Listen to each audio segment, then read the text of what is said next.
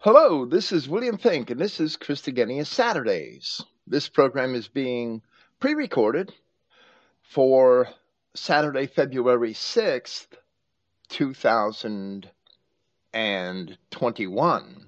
Praise Yahweh, the God of Israel, and thank you for listening. Today we are going to present Truthvid's 100 Proofs That the Israelites Were White, and this is part 26 of this series. In our last presentation, we began discussing particular passages in the epistles of Paul where certain terms are mistranslated or misunderstood and also adversely affect the interpretation of the scriptures throughout the entire New Testament.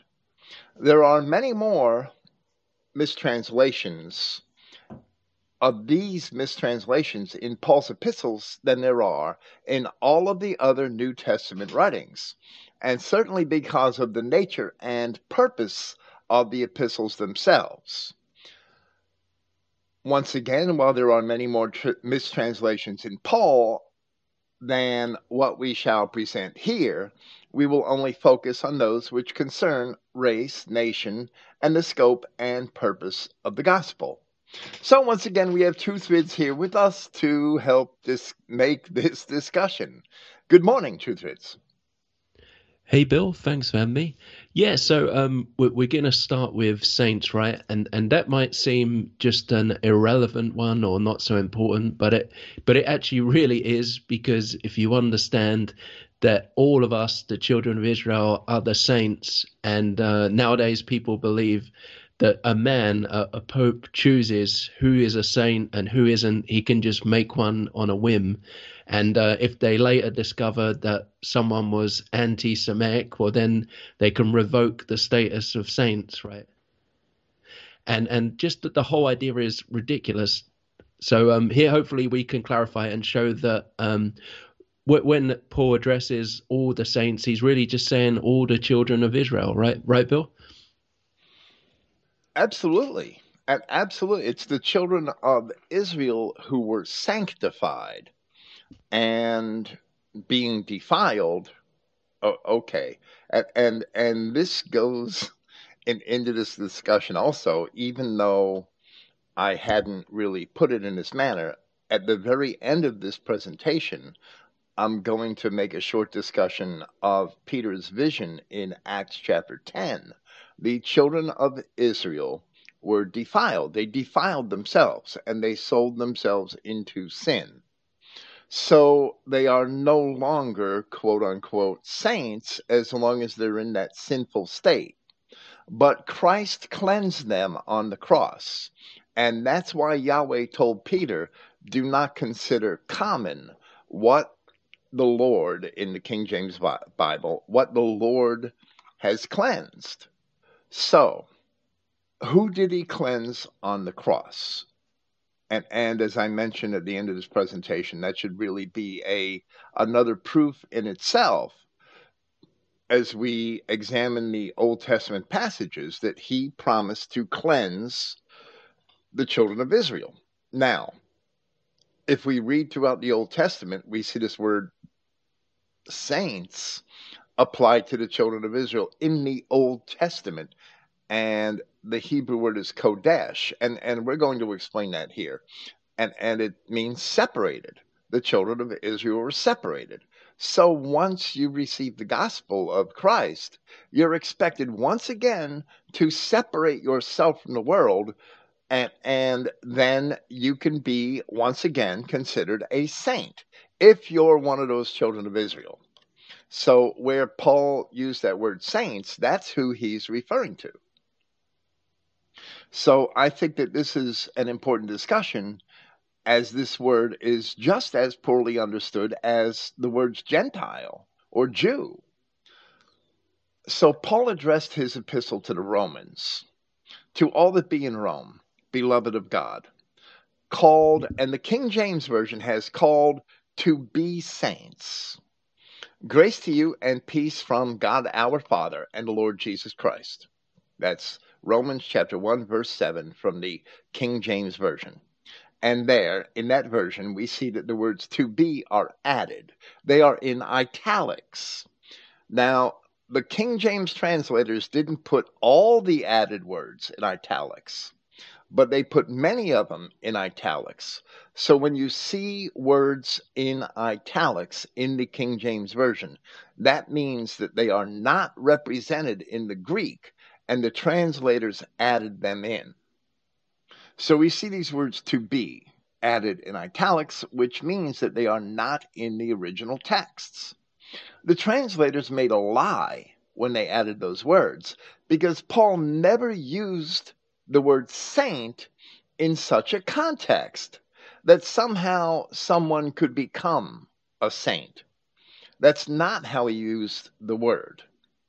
For example, in his epistle to the Philippians, he addressed it in part to all the saints in Christ Jesus, and this is the King James Version once again, to all the saints in Christ Jesus, which are at Philippi with the bishops and deacons. And while we won't discuss the true meanings of the words bishop and deacon here, we see that those who have positions of authority in the assembly are among the other saints, people whom Paul had already considered saints as they were living. In that context, the King James translators could not add the words to be. They couldn't do it. They would have had to add 3 or 4 words to the text in order to match what they did to equal the meaning of their adding of the words to be in other places, such as Romans 1:7. They would have had to add several words in that context, so they didn't add any. To their credit, there would be a whole phrase of italic words, right? But there aren't. Paul considered those people to be saints as they were living. So Paul ended that same epistle, the epistle to the Philippians, in its last chapter, in the closing verses, he ended it by saying, in part, salute every saint in Christ Jesus. The brethren which are with me, greet you. All the saints salute you, chiefly they that are of Caesar's household. Now, Paul was a prisoner in Rome. He had already seen at least one trial there, which he mentions in that epistle. And he had evidently won converts to Christianity, even in the household of Caesar, whom he referred to as saints. Where he said, salute every saint, he was asking his readers to greet all of the Christians in Philippi on his behalf. These are all average, everyday Christians whom Paul considered to be saints, not the artificial saints designated as such by the popes of the Roman Catholic Church. They cannot make saints for the express reason that they are supposedly celibate. There's only one way to make saints. They come from the loins of Abraham through Jacob. The true saints are those of the children of Israel who have sanctified themselves in Christ and separated themselves from the sins of the world. The word for saint in all of these contexts is hagios. And Liddell and Scott define hagios primarily as devoted to the gods. Although in the Bible we would say God rather than gods, right? Because we're not pagans. That was the pagan Greek definition of the word. Then Liddell and Scott go on to follow the church definitions of the word, sacred or holy, without explaining that primary definition any further. In truth, if you read the ancient Greek literature, the Homeric literature, the tragic poets, and things like that, in truth, what is sacred or holy is something which has been devoted to a god. And I will get to that momentarily. The Hebrew word for holy throughout the Old Testament is Kadash. Strong's number 6918, Kadash, and it's spelled, in English, it's spelled Q-A-D-O-S-H.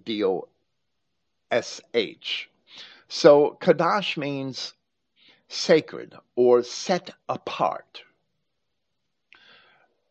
You can't understand that today. You have to put yourself back into the ancient pagan religions to understand that, or into the ancient Hebrew religion from the time of Abraham forward.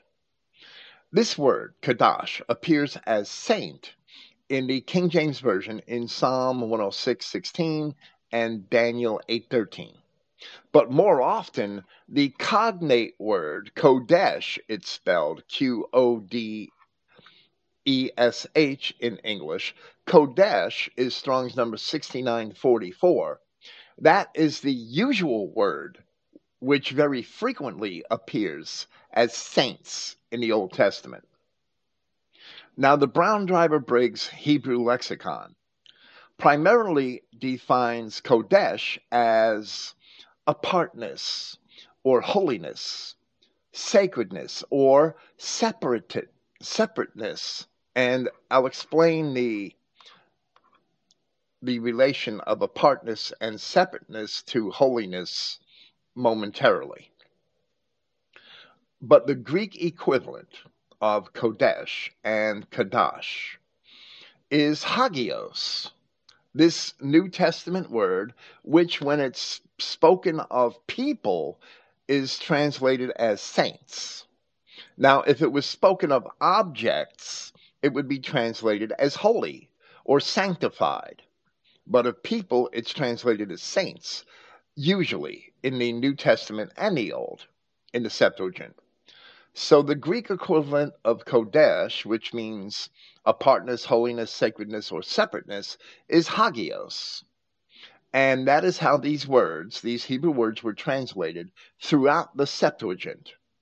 And hagios more fully means set apart for the purposes of a god, according to Thayer's Greek-English lexicon. The ancient Greeks set something apart or dedicated something to a god by placing it upon an altar in the temple of that god. Now, the temple grounds were also considered set apart or holy or hagios, as it was a patch of land dedicated to the god and the temple that sat on the land. So the land itself was holy, right? And that's the ancient pagan perception of these words in all of the classical literature. When you wanted to gain the favor of a god, you would go to the temple of that god, and you would have some gold or silver or whatever was valuable to you. And it would be just like people today write checks and hand them to the Roman Catholic Church, right? And hope to get prayed for by the church and hope to be honored by the church. Well, the ancient Greeks did the same thing. They grabbed some gold, a gold object, perhaps a shield or something that they won in battle or some treasure, and they would bring it to the temple and they would place it on the altar, and it became the property of the god of the temple, and it fell under the authority of the priests. Now, not only were objects dedicated in that manner, but people were also dedicated in that manner. A lot of parents had children that they couldn't afford to support. They would take the children and turn them over to the temple, and the future of the child would most likely be as a prostitute for the temple, making money for the temple. But the temple would have to raise the child, and that was, I guess that was sort of sometimes an ancient substitute for adoption or abortion, if parents couldn't afford a child, or if they didn't like that child, or didn't rejected it for some reason. But you had all these temple prostitutes in the ancient world. Now, a lot of them were also won over in war. They were war booty and dedicated to temples. They were the children of conquered cities and states, right? And they would be dedicated. So there were different sources for temple prostitutes. So you would dedicate something on an altar, and it became the property of the temple. And that's important to understand that that's how the ancient world operated. Because when Abraham placed Isaac on the altar at the command of Yahweh, Abraham was surrendering his authority over his son and dedicating him to Yahweh, where Isaac became the only man ever dedicated to God by the explicit will of God. Paul explains in Romans chapter 9 that the seed of the promise is that seed which was born of the promises made to Abraham, Sarah, and Rebekah, who gave birth to both Jacob and Esau. But Paul went on to further explain that Yahweh God hated Esau and that the Israelites are vessels of mercy, while the Edomites are vessels of destruction. So that's the significance of Isaac's being placed on that altar. And of course, Yahweh chose to supply a goat or a stag. I don't even remember what it was precisely.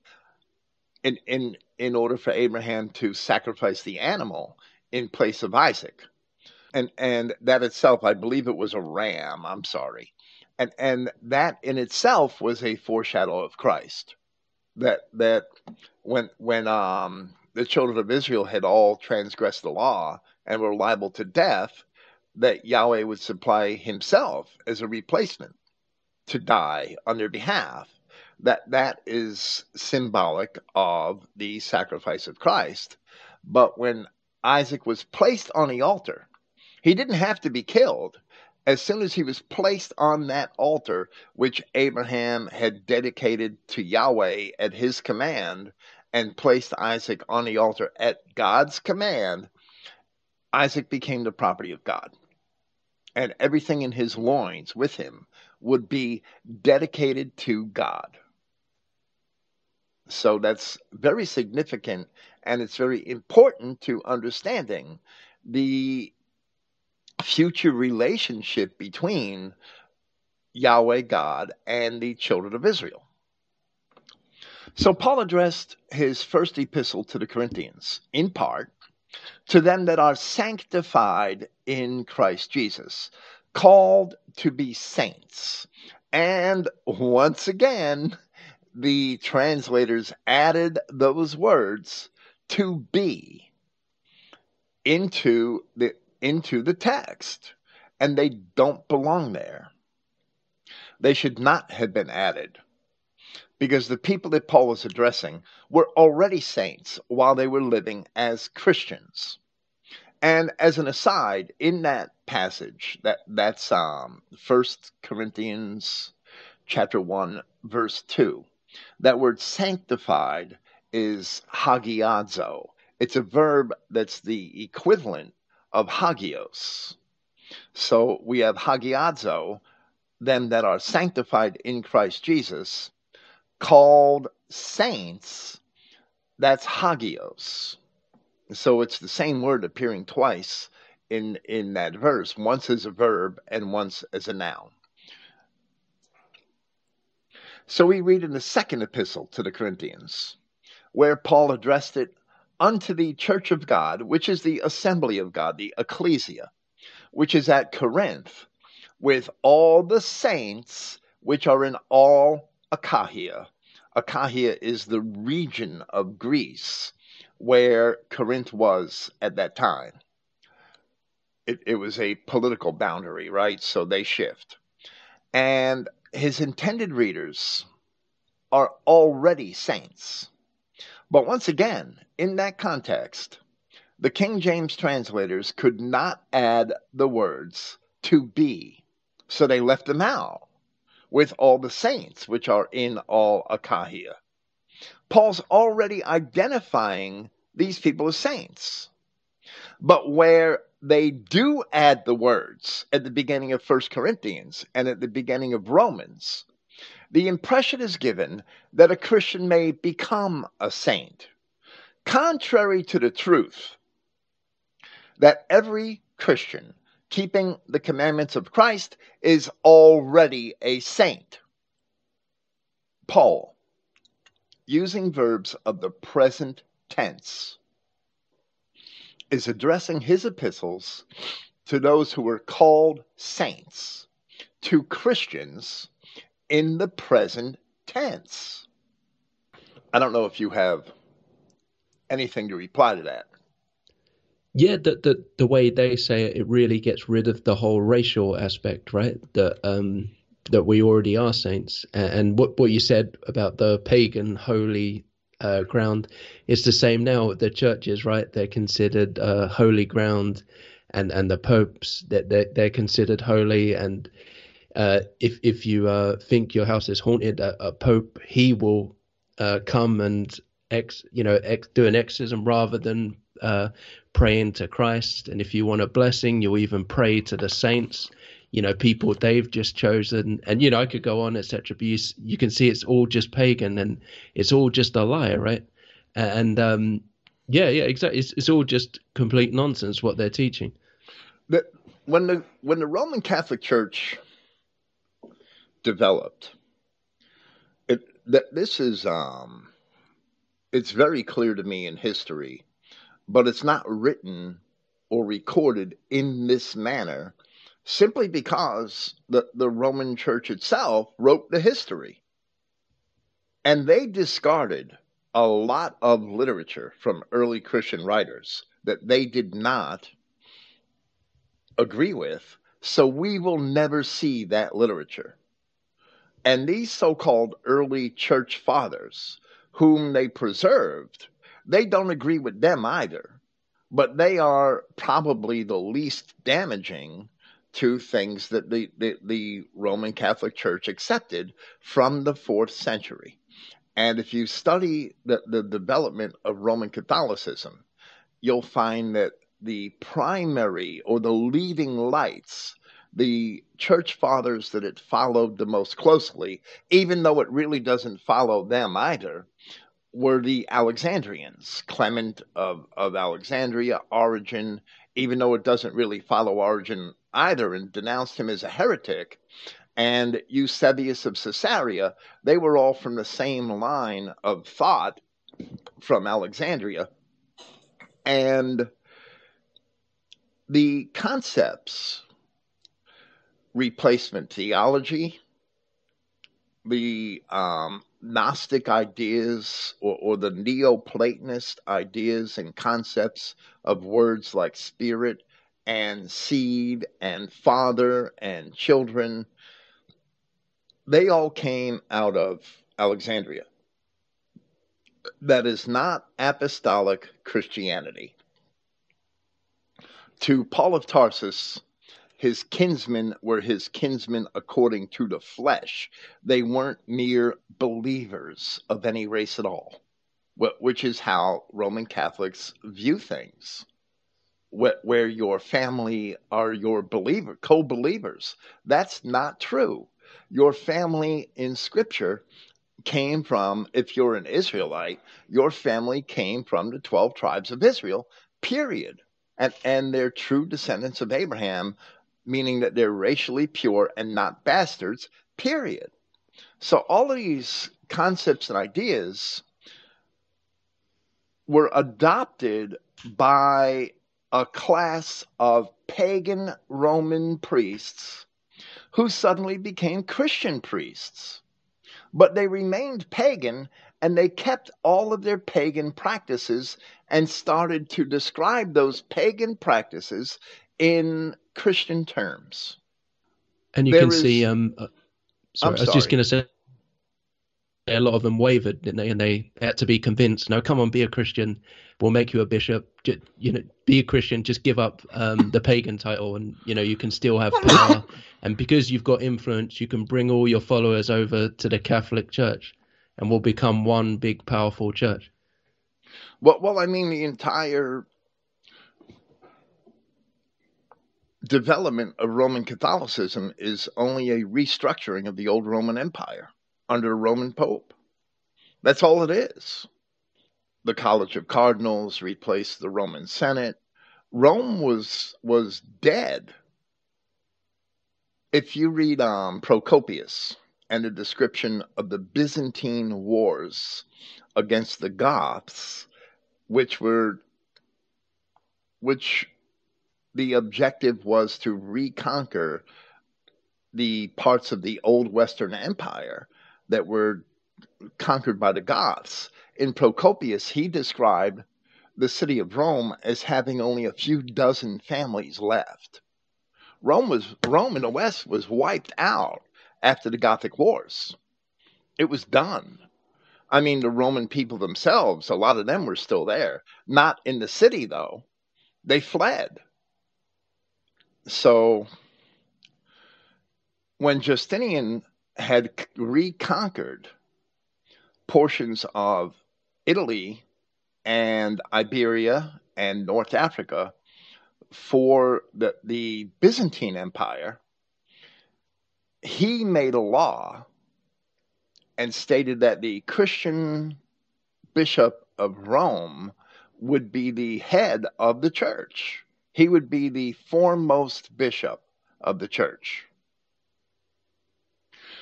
Eventually, those bishops of Rome, who became the head of the church, according to Justinian's law, their power eventually eclipsed the power of the Byzantine emperors themselves.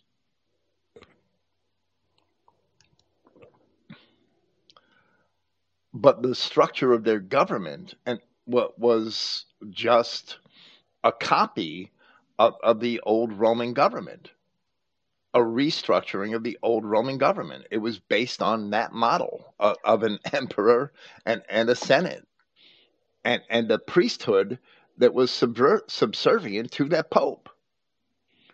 They were pagan priests. They were never Christian priests. I mean, some of them may have been former Christians, but they were pagan priests. They had adopted Christianity, but they never changed their old ways. True Christianity doesn't leave any room for a professional priesthood. There is none.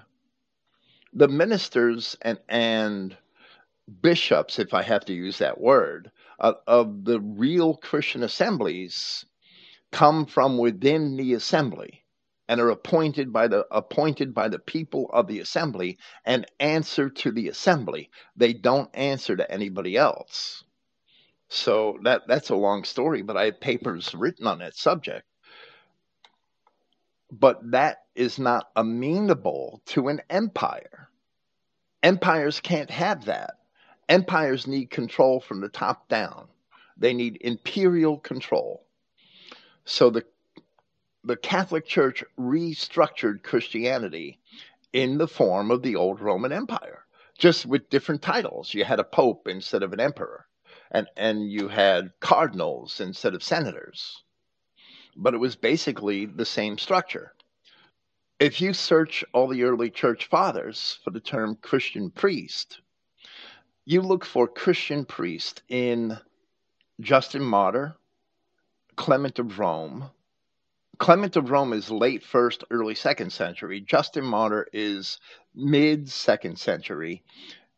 Origen is Clement of Alexandria, I think, is early 2nd century. Origen is mid-2nd century. Tertullian is a little later.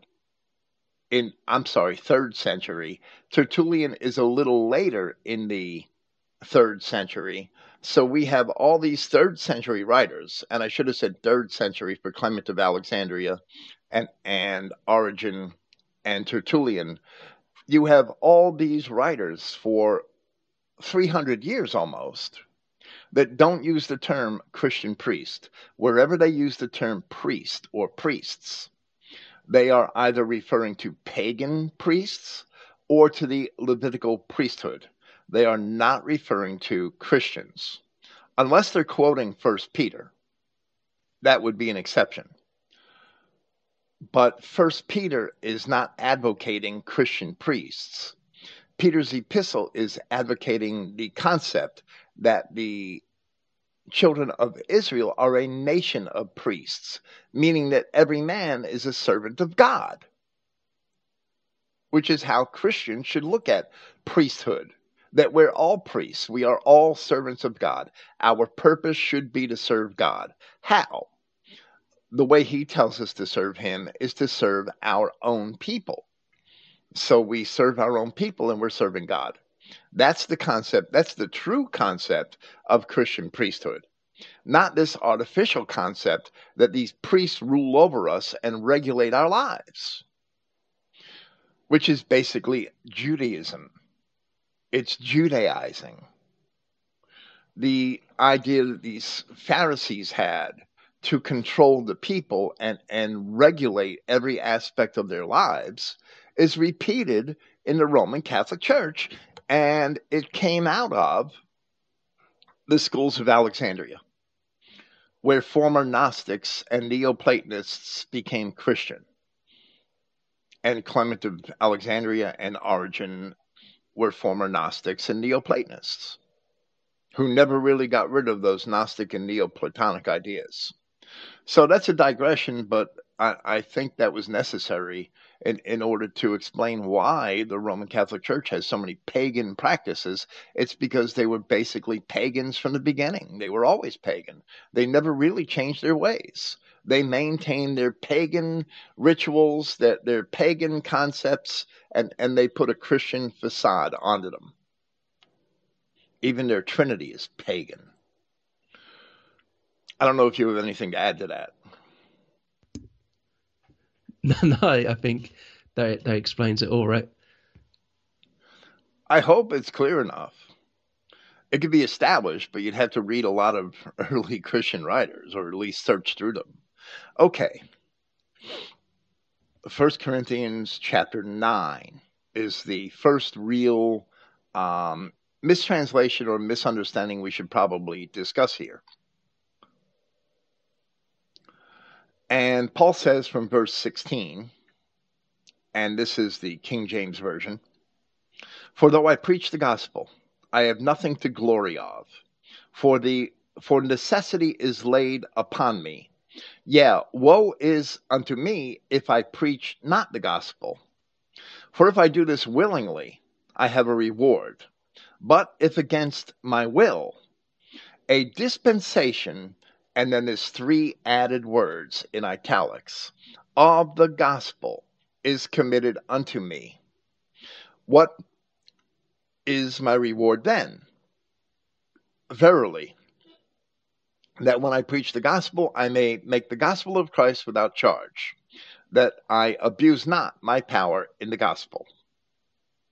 Now, in order to make this passage complete, the King James translators added three words to verse 17, which are "of the gospel." Whenever there are so many words added to the text, it is evident that the translators may be adding their own ideas to the text. And doing that, they very frequently pervert the intended meaning. In fact, in this passage, to me, even the punctuation does not even make much sense. So, this verse in the Christogenea New Testament reads, "Therefore, if I announce the good message," that's what gospel means, it's a message of good news, "it is not a subject of boasting to me. In necessity it is laid upon me, since woe to me it is if I would not announce the good message." In other words, if you have this message, you had better announce it. "For if I do this readily, I have a reward. But if voluntarily I had been entrusted with the management of a family, what then is my reward?" The Greek word, oikonomia, is primarily the management of a household or family, The word nomos is law, and nomia would be a reference to one who keeps the law, and oikos is house, a house or a family. So oikonomia is the person who manages the household or the family. That's how Liddell and Scott define oikonomia. And the most literal meaning here is the most sensible, as we can understand Paul's message without adding any of our own words. So I'm going to cite 6 or 8 passages for support of this concept. And the first is Amos chapter 3, verse 2, where Yahweh says to the children of Israel, "You only have I known of all the families of the earth. Therefore, I will punish you for all your iniquities." So if people are being reconciled to God, they could only be the people that he knew beforehand. And he only knew the children of Israel. So let's move on to the next citation is Isaiah chapter 52, verses 6 and 7. And this is a messianic prophecy. "Therefore, my people shall know my name." My people shall know my name. The people who were his people back in the days of Isaiah shall know my name. "Therefore, they shall know that in that day that I am he that does speak, behold, it is I." And now the direct correlation to the gospel, where in the next sentence it says, "How beautiful upon the mountains are the feet of him that brings good tidings," or a good message, as we translate the word gospel in English, "that publishes peace, that brings good tidings of good, that publishes salvation, that says unto Zion," the people that had been put off from God hundreds of years before the gospel, "that says unto Zion, thy God reigneth." That's an announcement of Jesus Christ as King. Matthew chapter 10, verse 6. And there are plenty of other Old Testament passages which uphold our position. But we'll jump to the New Testament. Matthew chapter 10, verse 6, Christ said, "But go rather to the lost sheep of the house of Israel." Matthew chapter 15, verse 24, "But he," meaning Christ, "answered and said, I am not sent but unto," or except to, "the lost sheep of the house of Israel." Acts chapter 26, verses 6 and 7, the words of Paul, "And now I stand and am judged for the hope of the promise made of God unto our fathers, unto which promise our 12 tribes, instantly serving God day and night, hope to come." Paul's words again in Acts chapter 28, verse 20, "For this cause, therefore, I have called you, to see you and to speak with you, because that for the hope of Israel I am bound with this chain." Now, Paul in Romans chapter 9 described those who are Israel as his kinsmen according to the flesh, not according to their belief. That idea is ridiculous and is found nowhere in Scripture, except for a couple of misinterpretations of things that Paul wrote in Galatians. Israel is his kinsman according to the flesh in Romans chapter 9. Romans chapter 9 was written only a couple of years before Paul made that statement in Acts chapter 28, verse 20, and I don't think he changed his mind, because Acts chapter 28, verse 20 is written only 1 year before Paul said, before Herod Agrippa II in Acts chapter 26, that he was judged for the hope of the promises made to our 12 tribes. So Paul never changed his mind as to what Israel was. Jumping to James, chapter 1, verse 1. "James, a servant of God and of the Lord Jesus Christ, to the 12 tribes which are scattered abroad." He didn't write to anybody else. He didn't write to 12 tribes and the Gentiles. And then Revelation chapter 21, verse 12, describing the city of God. And it had a great wall and high, and had 12 gates, and at the gates 12 angels, and names written thereon, which are the names of the 12 tribes of the children of Israel. If you're not from one of those tribes, you're not getting in any of those gates. But most significantly, from Hebrews chapter 8, Paul is making a direct quote from Jeremiah chapter 31 and the promise of the new covenant. And he says, "For if that first covenant had been faultless, then should no place have been sought for the second. For finding fault with them, he says, Behold, the days come, saith the Lord, when I will make a new covenant with the house of Israel and with the house of Judah."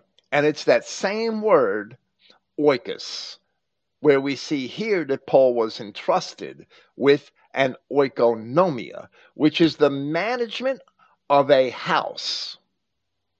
Not according to the covenant that I made with their fathers. In other words, if you're not one of the sons of those fathers with whom the covenants were made, then you're not a part of the house.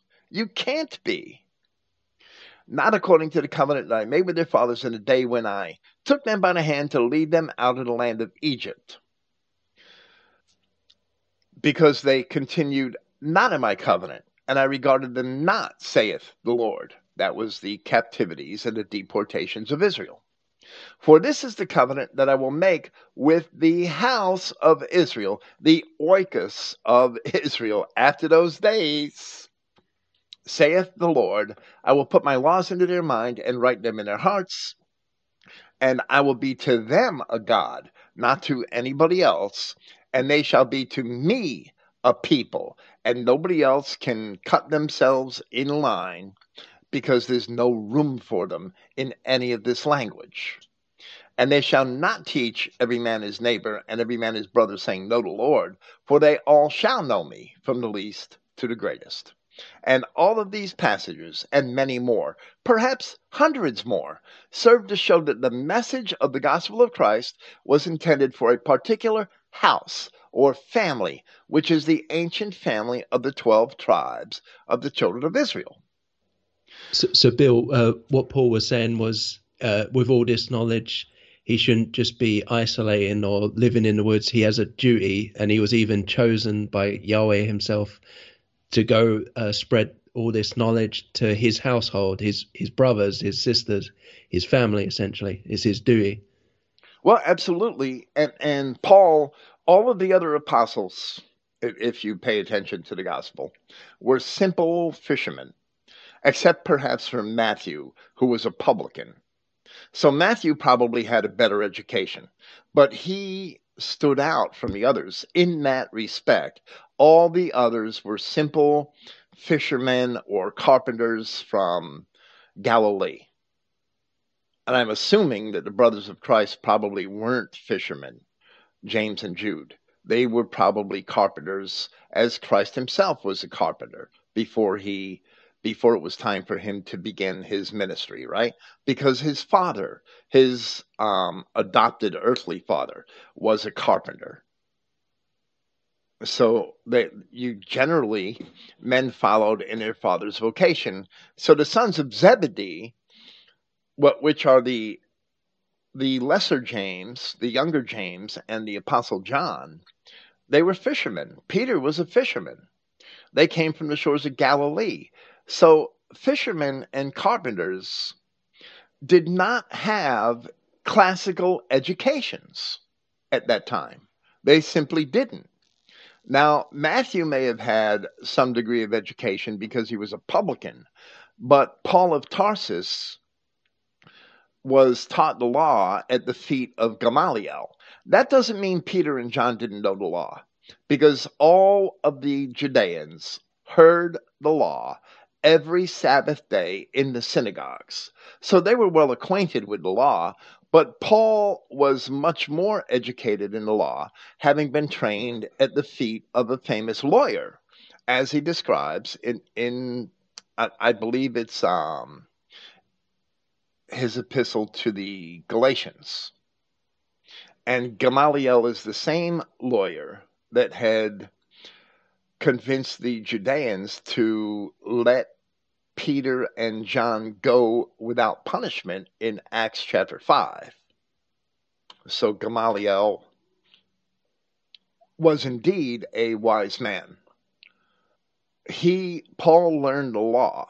He learned the scriptures from him, evidently as a young man. But Paul was raised in Tarsus. That's why he was called Paul of Tarsus. And his family were Judeans, obviously, who were living in Tarsus. So they must have sent Paul to Jerusalem for that education. So they must have been wealthy in order to be able to do that. And most poorer families would have to have their sons work and help support the family, which is what Peter and James and John were doing. They were fishing as young men. John was a very young man. When he was probably the youngest of the apostles. I'm sure he was, when Christ had chosen the 12.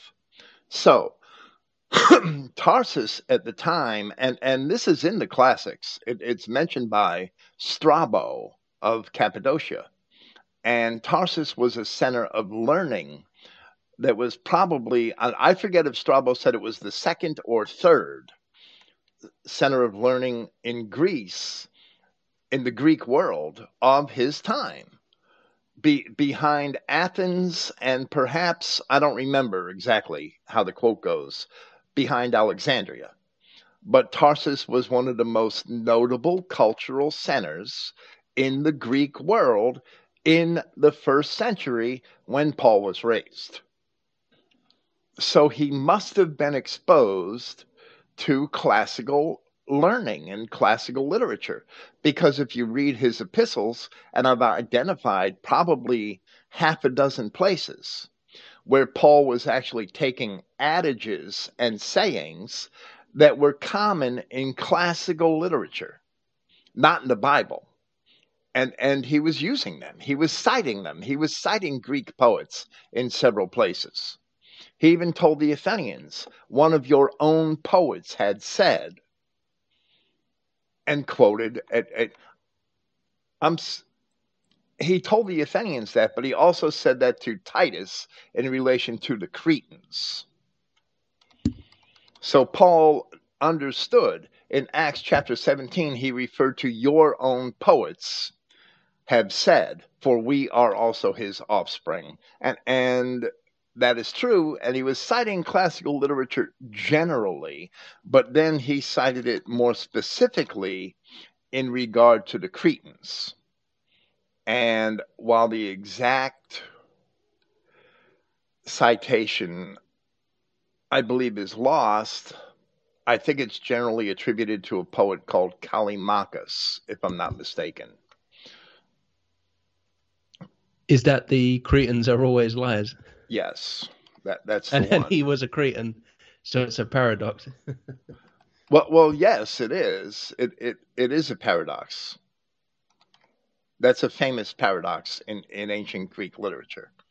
I think I could be mistaken. I think it was Callimachus, but I've written on it, but I can't remember everything I've written. I've written 20,000 pages. I'm not bragging. I mean, that's just the way it is, right? I have copious notes that help me put all that together from my reading, but I can't remember it all. That's just life, right? So that there are other places where Paul had cited Epimenides or used sayings that are from Aeschylus, and there are several places in Paul's writing. Epimenides, I'm sorry, not Aeschylus, but Euripides. Paul used a line from Euripides, from Herodotus.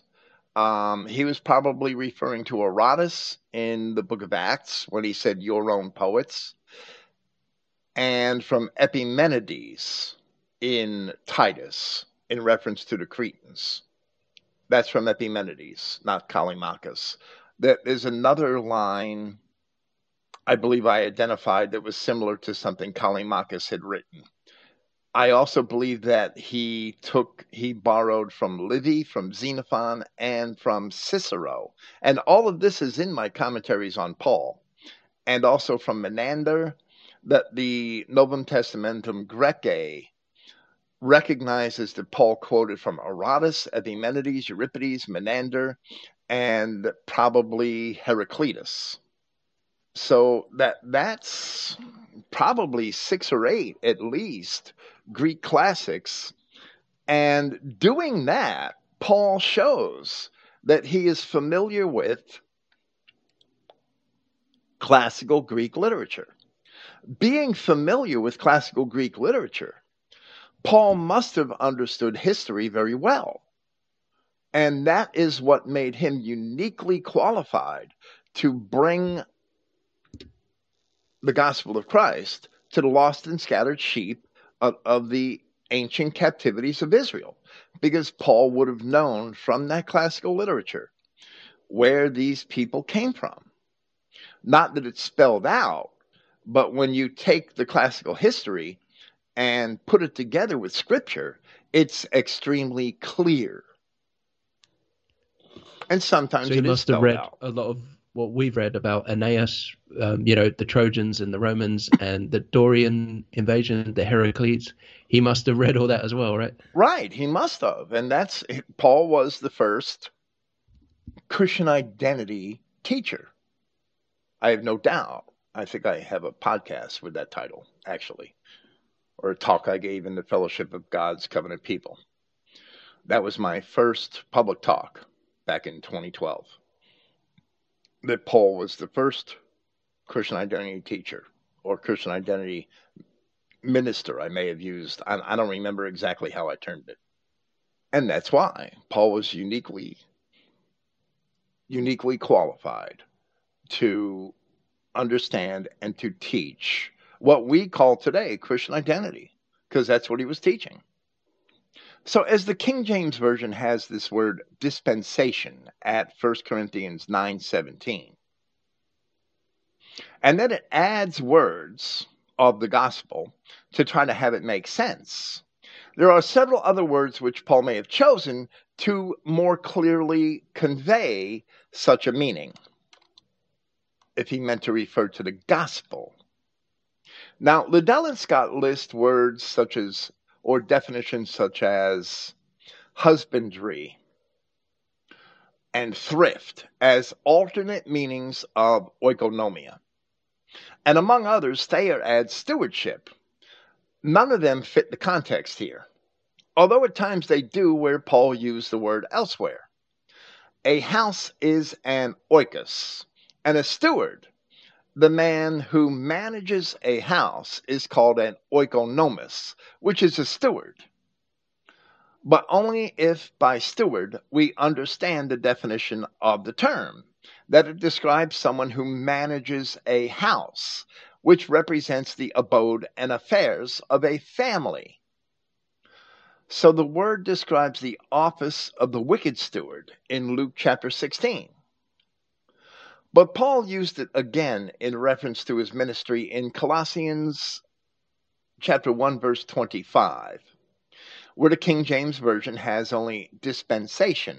And I will read a longer passage from the Christogenea New Testament, from Colossians chapter 1. Now I rejoice in these sufferings on your behalf, but I substitute for those deficiencies of the afflictions of the anointed with my flesh on behalf of the body itself, which is the assembly. In other words, Paul's saying the anointed, not Christ there. That should be the anointed.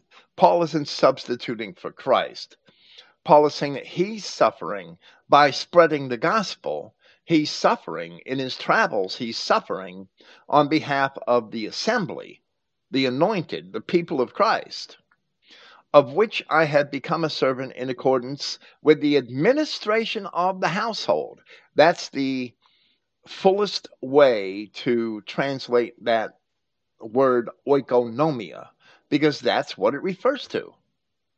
With the administration of the household of Yahweh, which is given to me for you, to fulfill the word of Yahweh. the mystery of which has been concealed from the ages and from the races. It's not from the generations. Ages and generations would mean the same thing. That's nonsense also. But now has been made visible to his saints, to whom Yahweh did wish to make known what the riches of the honor of this mystery are among the nations, which is the expectation of honor anointed in you, whom we declare, admonishing every man and teaching every man in all wisdom, in order that we may present every man perfect among the anointed. He's not trying to present every man perfect who is not of the children of Israel. Now, that translating that word Christ, as the King James Version has it, that's a whole different topic. That's a whole different subject. We're focusing on this word oikonomia as the management of a household or family. And there Paul references the administration of the household of Yahweh as we have interpreted it. And that interpretation of oikonomia is not without precedent in Scripture. It certainly isn't. It's the meaning of the word. In the Septuagint, it appears twice in relation to a man who had the stewardship over the house of Judah. In Isaiah chapter 22, where from verse 19, the word of Yahweh, and we're quoting the Septuagint, the word of Yahweh first speaks to Somnus. Somnus is Shebna in the King James Version, who was a wicked steward, and it says, and thou shalt be removed from thy stewardship, which is oikonomia, and from thy place. And it shall come to pass in that day that I will call my servant Eliakim, the son of Chelkias, and I will put on him thy robe, and I will grant him thy crown with power, and I will give thy stewardship, or oikonomia, into his hands. And because he has the oikonomia, it says, and he shall be as a father to them that dwell in Jerusalem and to them that dwell in Judah. So likewise, on account of his own stewardship, Paul was considered a father in that same respect, even though he would have rejected father as a title. But the King James Version of the New Testament never translates oikonomia in its primary sense, even though it is very clear in the Old Testament prophets and from the scope and purpose of the gospel that it should be understood in that simple and literal manner. If we understand the meanings of these underlying words, then the identity message is much clearer in Scripture. But if we just say stewardship or dispensation, we're not transmitting the meaning of the full meaning of the word. So it's easy to sneak replacement theology in the back door or some other purpose of the gospel. It's easier for the denominational churches, for the traditional churches, to get away with lying about the purpose of the gospel if they don't translate these words with their full meaning. So with that consideration, likewise in Ephesians chapter 3 verse 2 in the King James Version, we read, if you have heard of the dispensation of the grace of God, which is given me to you word. However, we will read that same verse with the surrounding text from the Christogenea New Testament. For this cause, and I'll start with verse 1. For this cause, I, Paul, captive of Yahshua Christ, on behalf of you, of the nations, meaning those nations descended from Abraham in Romans chapter 4, if indeed you have heard of the management of the family, that's oikonomia, of the favor of Yahweh, which has been given to me in regard to you, seeing that by a revelation the mystery was made known to me, just as I had briefly written before, besides which reading you are able to perceive my understanding in the mystery of the anointed. He's not talking about Christ here. He's talking about the people. which in other generations had not been made known to the sons of men, as it is now revealed in his holy ambassadors and prophets by the Spirit. Those nations which are joint heirs and a joint body and partners of the promise in Yahshua Christ, because not all nations are joint heirs and a joint body and partners. Only the nations which descended from the children of Israel are. That's the purpose for all of this language. Through the good message of which I have become a servant in accordance with the gift of favor of Yahweh, which has been given to me in accordance with the operation of his power. And the mystery to which Paul refers, which endured for many centuries, was the fate of the 12 tribes of Israel. The identity of the nations in relation to the fulfillment of the promises to Abraham. The identity of the nations which descended from Abraham, and how those tribes would be reconciled to God as he had promised them in the words of the prophets throughout the Old Testament. That was Paul's task. That's why he didn't identify the Athenians as Israelites. That's why he did not identify the Lycaonians as Israelites. Didn't say a thing to them about reconciliation or covenants or Jesus. He only spoke to them in relation to God, the God that created them, and their obligation to seek after him, since they are also his children. But the children of Israel were told that they would be blind in their captivity, but that they would be called out of that blindness, as it was the purpose of Christ, in part, as he declared, and as he quoted from Isaiah, to open the eyes of the blind, which was prophesied in those same chapters of Isaiah. So while we have already discussed three passages from 1 Corinthians, in other contexts in this presentation, we should discuss them briefly here in this context, because they also establish our assertions concerning the words hagios and oikonomia, and even concerning that word Christos, which Paul very clearly used at various times, and so did the Apostle John, to refer to the people that were anointed by God, and not simply to Christ himself. I don't know if you have anything to add to that. Yeah, I just had a little digression. In terms of the stewardship, that the parable Christ gave of the stewardship, I understand it's just a parable, but is there also a link that where Cain was born, Adam kind of adopted him, so in a way he became his firstborn, and we've discussed it before, the princes of the world, or his descendants, and where Christ said the stewardship has been removed, would that be Jacob, which means the supplanter? He's taken the stewardship back, and we would now be the heirs of the world. Is there a link there? I know it's just a parable as well, though. Well, right, you're talking about the parable of the wicked steward. Yeah.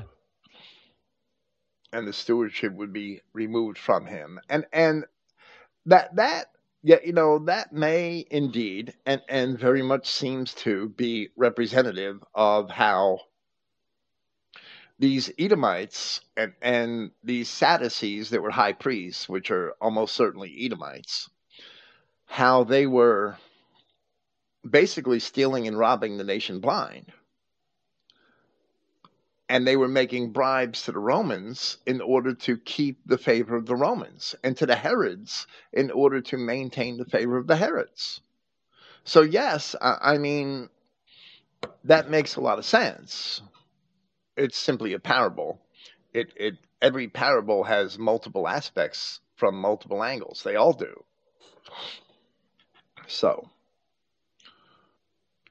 if we understand these meanings of these words, saint, anointed, and we'll probably talk about that word anointed more when we get to the epistles of John in this series on mistranslations and misunderstandings.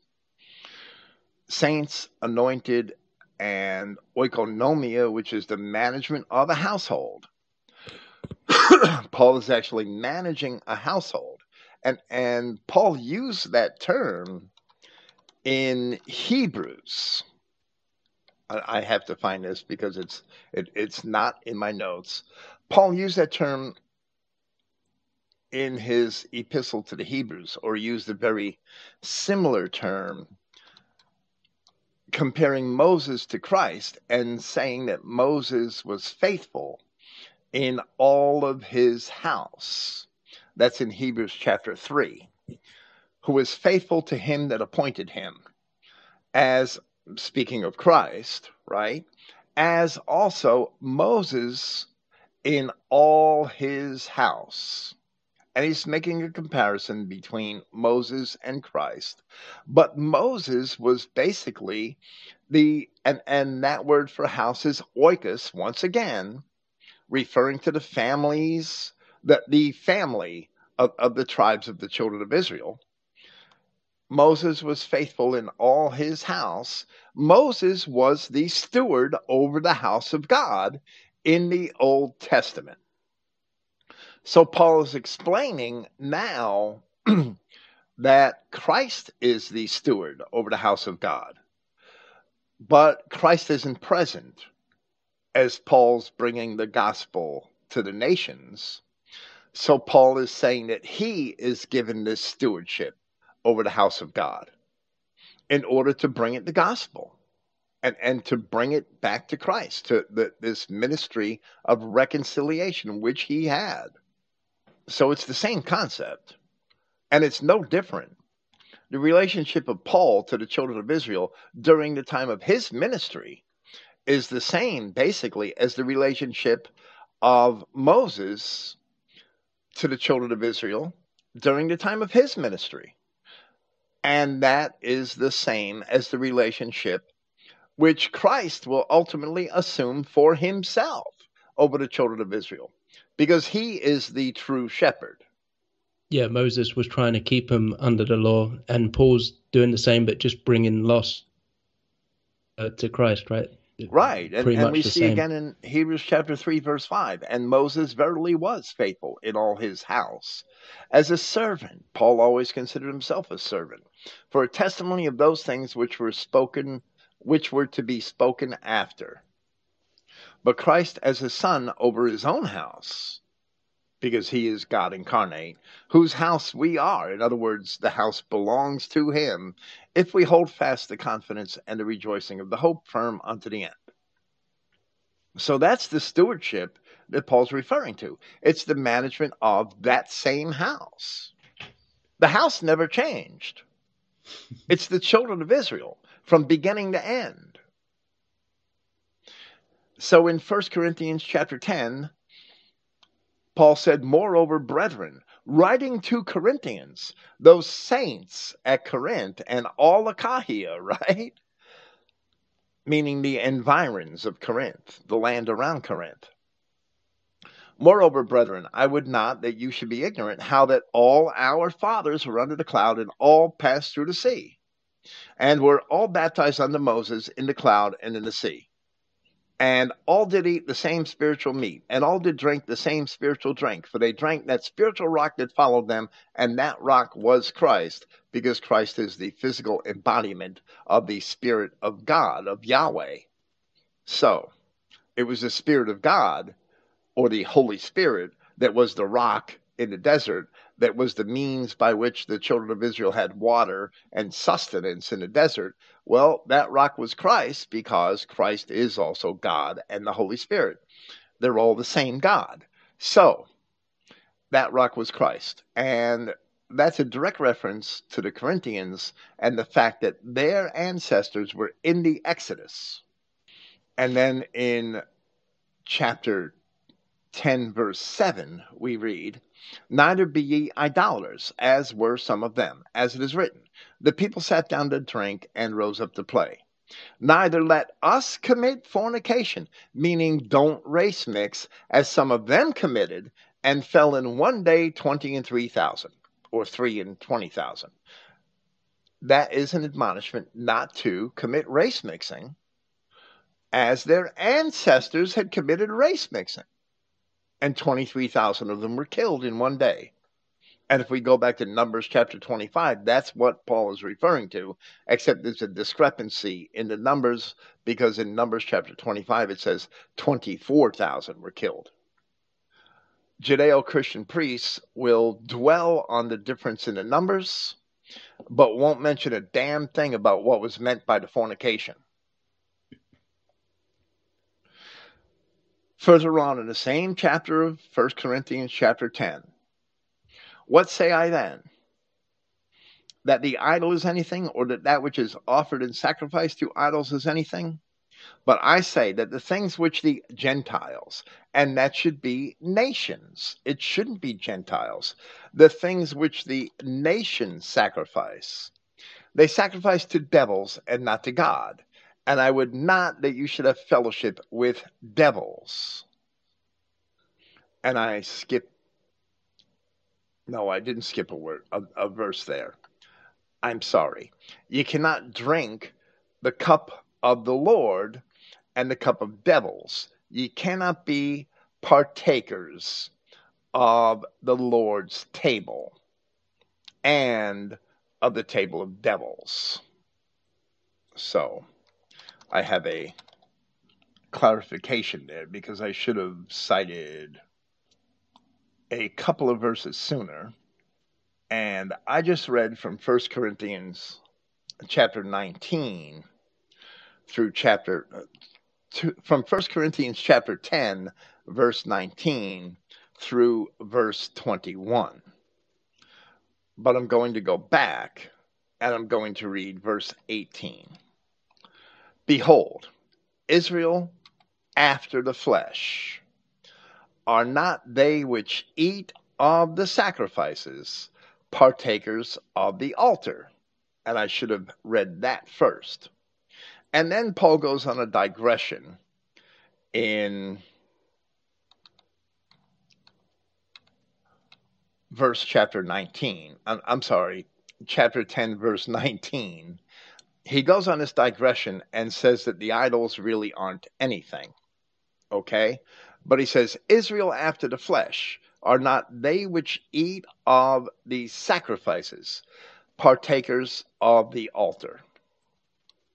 Well, where it says Israel after the flesh, he's referring to the same exact people, where he says the things which the nations sacrifice, they sacrifice to devils. He's not changing the subject. There's that peripheral remark, or I should call it a parenthetical remark, in verse 19. So we have Israel after the flesh in verse 18. Are not they which eat of the sacrifices partakers of the altar? He's talking about pagan sacrifices. There aren't a bunch of Jews running around Corinth sacrificing at pagan altars. That's not the context of Paul's epistle, of this chapter. The context is that he's speaking of the nations around the Corinthians. Behold, Israel after the flesh. Now, that term, after the flesh, is the same term, Israel kata sarka, where the King James had translated kata sarka as according to the flesh in Romans chapter 9, verse 3, where Paul said, my kinsmen according to the flesh, those who are Israel. And here in 1 Corinthians chapter 10, verse 18, we have, behold, Israel kata sarka, that same phrase, but it's after the flesh. It clearly means according to the flesh, just as it is translated in Romans chapter 9, verse 3. So Israel after the flesh in verse 18 is Israel according to the flesh. Romans 9, 3. Same phrase. same Greek phrase, has to mean the same thing. So this is Israel according to the flesh that are eating sacrifices dedicated to devils. But I say the things which the nations sacrifice, they sacrifice to devils and not to God. So we see Paul explain to the Corinthians that they are descended from Moses, that they were in the Exodus, that they shouldn't race mix as their ancestors had race mixed, and that they are those nations that are practicing paganism in Europe. Those nations that the Corinthians must have known who Paul was writing about, that they were Israel according to the flesh. They were actual Israelites. And they also had ancestors who were with Moses. Once you understand all these simple things that are spelled out in Scripture, or the simple meanings behind the various Greek words of Scripture, words like saint and household, or steward, which is the management of a household, and hagios, and these other terms that we've discussed. Once you understand that, this is a perfectly clear message where Paul is taking the gospel of Christ to real genetic Israelites that were alienated from God at a much earlier time and sent off into captivity. And this is where they went. Now, some of these Israelites had departed by sea and recolonized places in Europe long before the Assyrian captivity. They were still Israelites. I'm just looking at the translations. They try and swing it as though, consider the people of Israel. Don't they sacrifice at the altar, or think about the people of Israel? So again, they're trying to circumvent it. That's quite crafty the way they did that. Yeah, I'm sure they have teams of Jews at every seminary figuring out how they're going to translate this New Testament text to make it seem like the Jews are really Israel. But Paul's not talking about Jews. He's talking about pagans. From the Jewish perspective, if you want to call those people in Jerusalem Jews, then those same Jews would have to admit that they're sacrificing the pagans at the temple in Jerusalem, because that's where the Jews were sacrificing. It's very clear in Scripture that the Judeans scattered abroad were still going to Jerusalem 3 times a year for the feasts in order to keep that law. And Paul mentioned going to Jerusalem for the feast quite often. And we see the apostles and Christ in Galilee were always anticipating going to Jerusalem for the feasts, the feast that the law requires. They weren't going there to sacrifice to devils. They were going there intending to keep the law of God. Paul wasn't talking about the sacrifices in Jerusalem. He was talking about the sacrifices being made at the pagan altars of the Europeans. So they get twisted any way they want it, but they're only creating lies. And that's why we have Christian identity. If they weren't lying, we wouldn't need to be here. And I know we spoke about it before, but, Corinthians were Dorian Greeks, and so much of Greece were Dorians, right? Many of the city-states, and obviously most famously the Spartans and Macedonians. So do you think this letter could be written to pretty much any of them, essentially, because they're the same race? Well, Dorian Greeks. Well, it would apply to pretty much any of them, yes. The things in this letter to the Corinthians, except for a lot of this epistle is specific to things happening in the assembly at Corinth, where they had some problems. But these general concepts of these epistles to the Corinthians would apply to any true Dorian Greek, yes. But they wouldn't apply to Ionian Greeks, which is why when Paul addressed the Athenians in Acts chapter 17, or when he addressed the Lycaonians earlier, I believe in Acts chapter 14, that's why Paul didn't speak any of these things to them. He spoke to them at a different level because they weren't descended from the Israelites. So he only spoke to them as he would speak to one of the people of the other Genesis 10 nations, because that's who they were. And Paul knew the difference. And his speech at Athens and his words to the Lycaonians proves that he knows the difference. He only spoke to them in relation to God, their creator God, and that they were his children. They were also his children.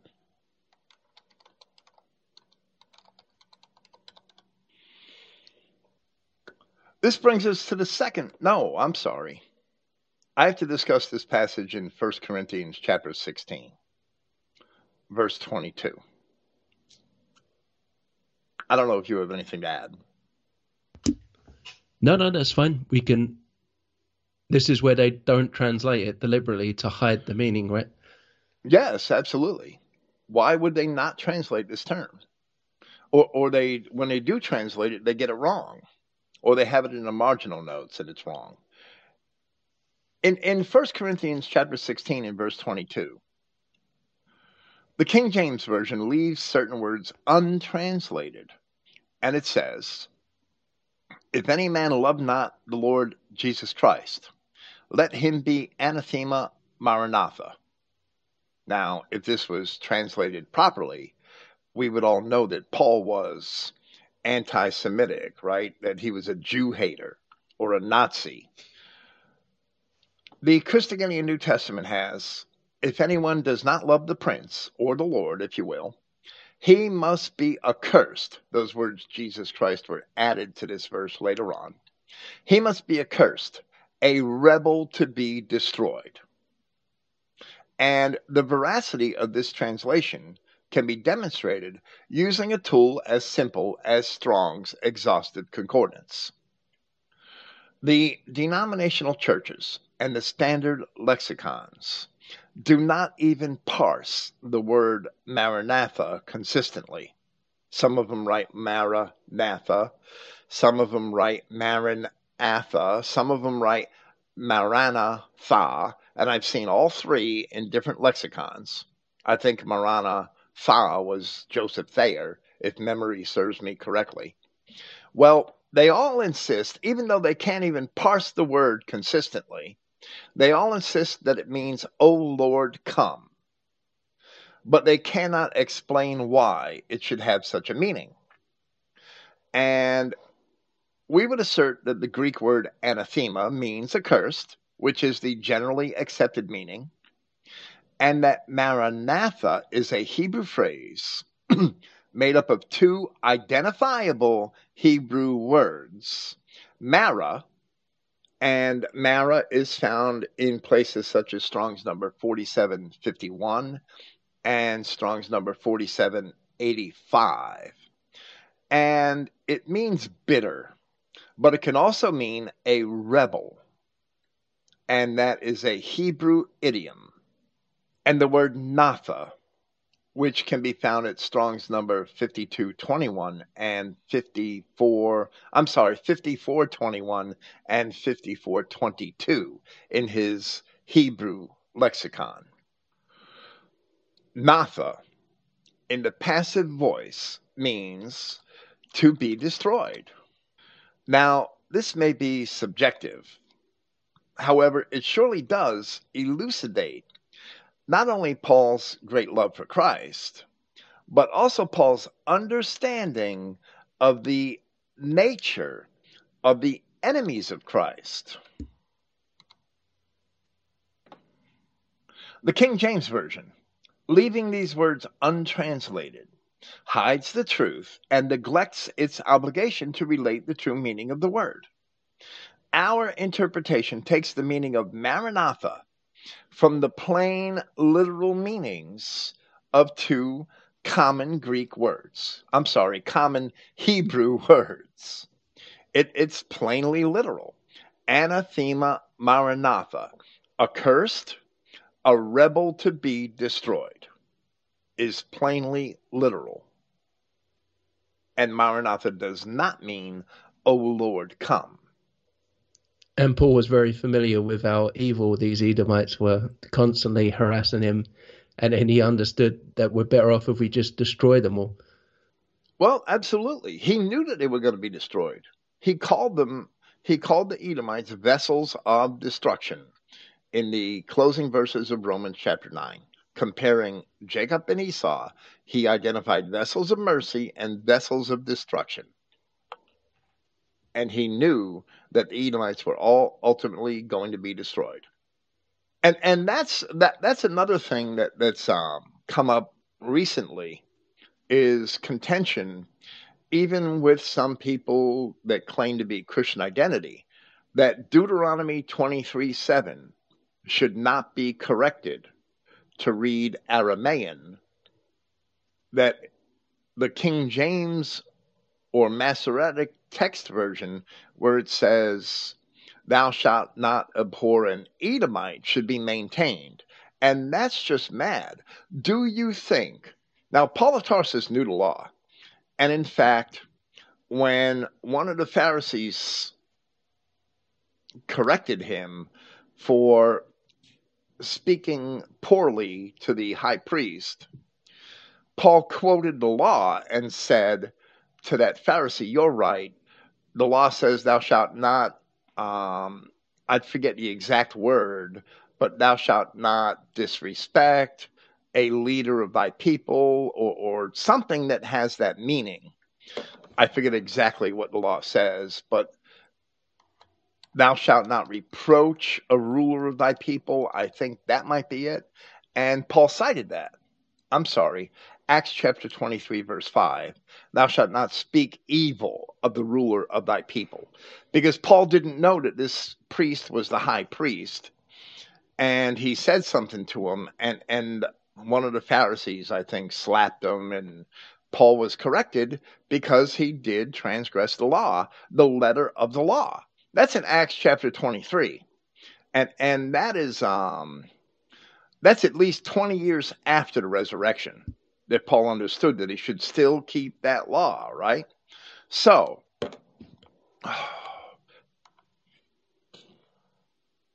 if Paul understood that he had to keep that law, why would he abhor an Edomite and call them accursed and call them vessels of destruction and repeat that God hated them? Paul obviously did not view Deuteronomy 23:7 the way denominational churches and the Jews view it today. He obviously didn't, or he would have known that he had to keep that law too. But he didn't keep that law. Obviously, Paul didn't think that Deuteronomy 23:7 said what these Masoretic texts and translations think it says, or these translations based on the Masoretic text, and even the Septuagint. Paul's all for the Holocaust, then. Right. Okay, well, that's just a digression, and we can move on to the second epistle to the Corinthians and jump right to 2 Corinthians chapter 6. And I'll try not to confuse it when I talk. In 2 Corinthians 6:14, we read in the King James Version, be ye not unequally yoked together with unbelievers. For what fellowship has righteousness with unrighteousness? And what communion has light with darkness? And we really have to consider this translation, because we would assert that it is wrong. It is wrong because it causes a serious conflict in Paul's own writing. Earlier, in 1 Corinthians chapter 7, Paul was discussing the dilemma of men and women who became Christians, but whose spouses did not accept the gospel. And Paul wrote in verse 10, and in verse 13. I'm only going to cite those two verses. And unto the married I command, yet not I, but the Lord, let not the wife depart from her husband. And the woman which has a husband that believes not, and if he be pleased to dwell with her, let her not leave him. So Paul is telling, and it's demonstrable that these two epistles were written only a few months apart from one another, 1 Corinthians and then 2 Corinthians, that the Corinthians must have written a letter to Paul after they received 1 Corinthians, and then he wrote 2 Corinthians in order to further explain certain questions they must have had. And that's obvious when you read the two epistles. But we don't have the epistle that the Corinthians could have written to Paul. That's gone, right? So, is Paul contradicting himself in these two epistles? If on one hand, he's telling Christians to stay married to pagan spouses, and on the other hand, he's telling them not to be unequally yoked with unbelievers, that's a contradiction. So can we imagine that Paul is contradicting himself in these two epistles, which were written only a few months apart from one another? And I would say that we should certainly not imagine that. Paul is not contradicting himself. And if Paul is not contradicting himself, then we have to go to the Greek language to try to determine what it was he was really saying. And if the Greek language, if an examination and an honest translation of the Greek language rectifies the contradiction so that it is no longer a contradiction, then that's the reading that we must accept, because we can't imagine or we can't force an interpretation of Paul's words to make him contradict himself. That's not intellectually honest. We can't assume Paul contradicted himself and translate this passage the way we want. In 2 Corinthians 6:14, and we're going to focus on the section that says, be ye not unequally yoked together with unbelievers. The King James translators rendered an adjective as a noun, which was apparently necessary for them to do so, I believe because they did not render the verb where they have unequally yoked. They did not render the verb as fully or as properly as they could have. While they also ignored the meaning of the verb where a different form of the same word was used in the Septuagint. Although in the Septuagint, it wasn't a verb. Admittedly, this opening sentence of this verse, 2 Corinthians 6:14, is very difficult to translate in few words, although it only contains 4 Greek words. You can't always end up with the same amount of words in English when you're translating Greek. I mean, usually it's very often, I should say, it is possible, but very often it's not. So, the Greek words, me genesta, that means do not become. And the word heterozuguntes is where we're going to focus. And that means yoked together with aliens. And I'm going to explain that. And then the adjective apistois, which the King James Version translates as a noun, is translated as an adjective in the Christogenea New Testament as untrustworthy. So, in the Christogenea New Testament, these 4 Greek words are translated, do not become yoked together with untrustworthy aliens, where the King James Version has, be ye not unequally yoked together with unbelievers.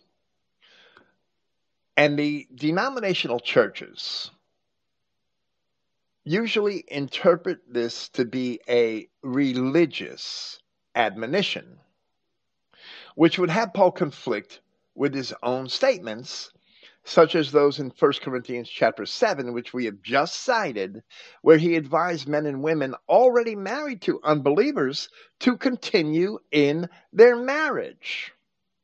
And that makes Paul out to be a liar. This is not a religious statement. And we hope to make that evident upon an examination of those terms, heterozugio, which is the verb, and apistos, which is the adjective. The verb heterozugio appears nowhere else in the New Testament, nor in the Septuagint. However, the corresponding adjective, heterozugous, does appear in the Septuagint, in Leviticus chapter 19, verse 19, where the King James Version itself has, "Thou shalt not let thy cattle gender with a diverse kind." And in the Septuagint Greek, the sentence is, "Ta katene su," which is your cattle, "u katokusis." "U katokusis" means do not let gender. And that verb, "u," means no or not, and the verb katokusis implies the act of sexual intercourse, right? So do not let your cattle gender. And then there's that adjective, heterozugo, which is heterozugous, which means with a diverse kind. And the idea of being yoked was already implicit, so the English translators did not repeat it. The idea of being yoked is implicit in the act of sexual intercourse that is translated as gender gender with in the King James, and is explicitly transmitted in the Greek meaning of that verb katokusis, right?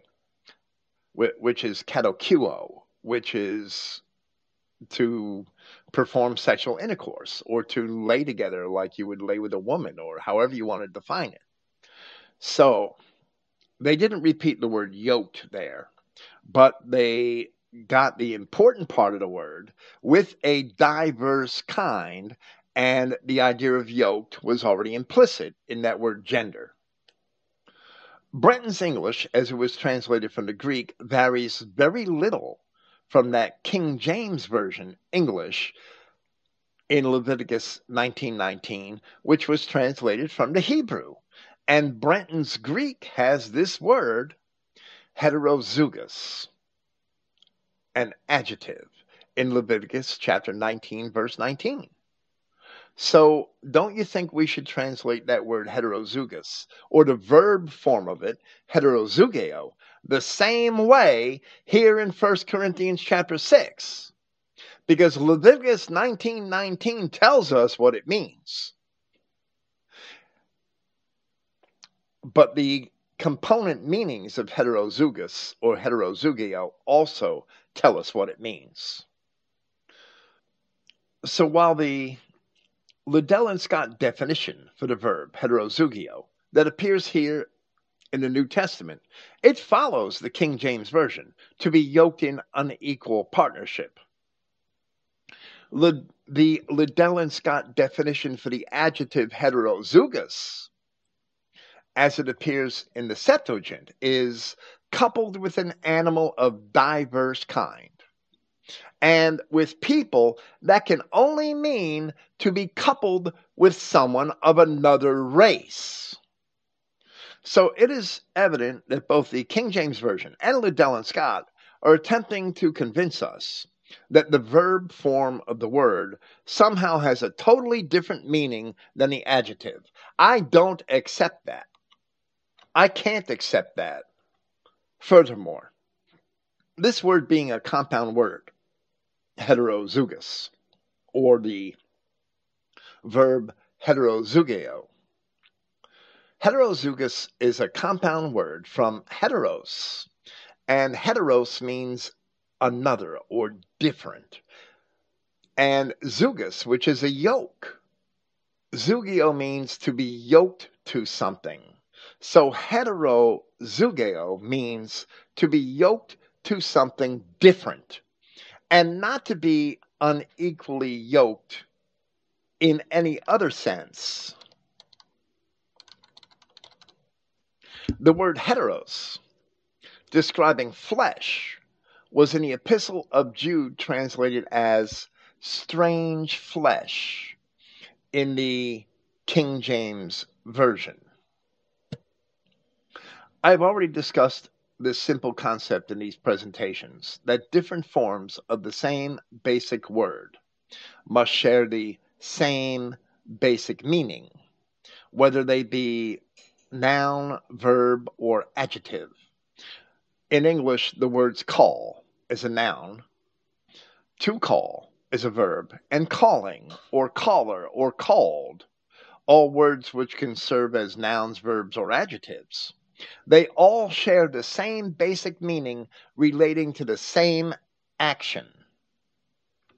So if the adjective heterozygous means coupled with an animal of diverse kind, then the verb heterozygio means to be coupled with an animal of diverse kind. So it doesn't mean unequally yoked in any religious sense.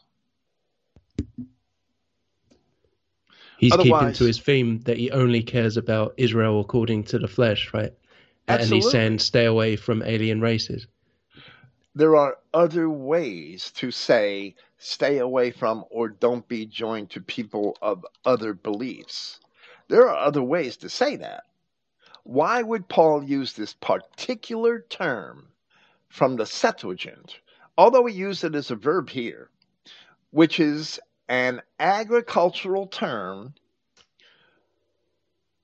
describing two different animals joined together with the same yoke? Why, if you were going to plow your field, would you take a horse and an oxen and make them yoke partners? Or a camel and a donkey? Why would you do that?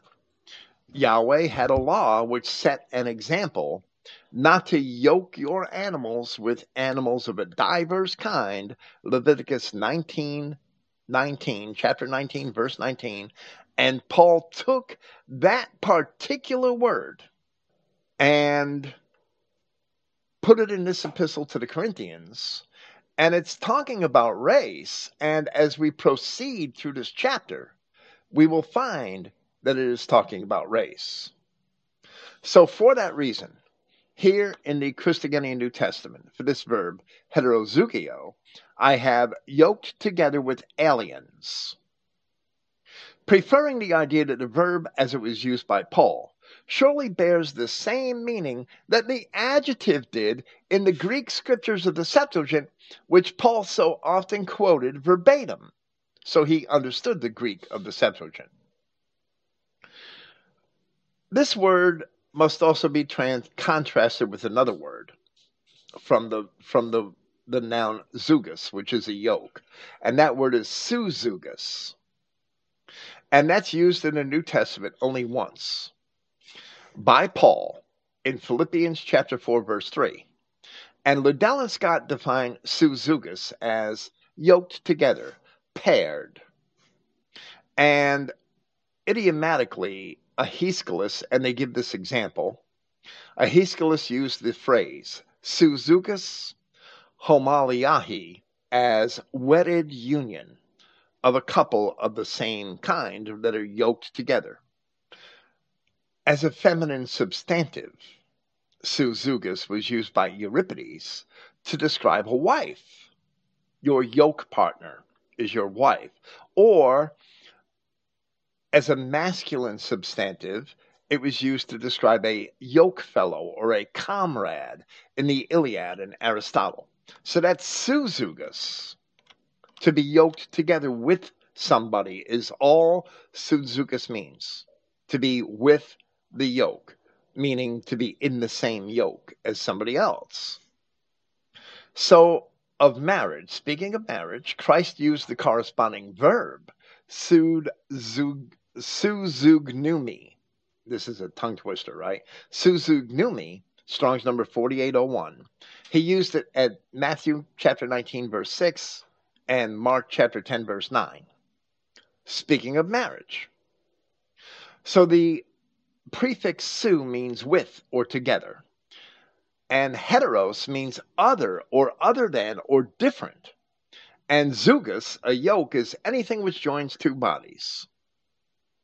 According to Liddell and Scott, and it is commonly a yoke, very often in Scripture. And there are 5 examples from the New Testament in Matthew chapter 11, Acts chapter 15, and Galatians chapter 5, verse 1, and 1 Timothy chapter 6, verse 1. Paul used that word yoke, zugos. So if Paul wanted to tell us not to be yoked together with the unfaithful, suzugis was the word to use. Suzugis and apistois, that the unfaithful or the unbelievers, suzugis apistois would be the phrase to use. That's all he would have to use. But rather, he was clearly using heterozugeo, as heterozugous was in the Septuagint. And he was telling us not to be yoked together with untrustworthy aliens. I'll briefly describe that word apistos, which I've translated as untrustworthy. The word apistos is an adjective, which Liddell has got defined, not to be trusted, not trusty, distrusted, or faithless, because it could also mean faithless. Yet it is treated in the King James Version as a substantive in this verse, as a noun, and translated merely as unbelievers. The Christogenea New Testament has the word as an adjective, which is what it is.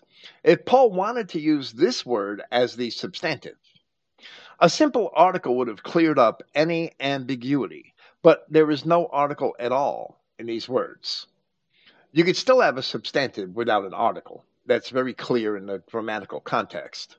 But I've chosen to render the participle verb heterozugantus as the substantive. But in truth, I would read both words together in that manner, as they seem to be interdependent, even though the participle is nominative and the adjective is in the dative case, even in spite of that. So with all this, I would assert that another way to translate this clause from Greek is, do not become yoked together with those of other races who are not to be trusted, which is also rather literal. Or if one would insist that apistos is the substantive, that's fine too.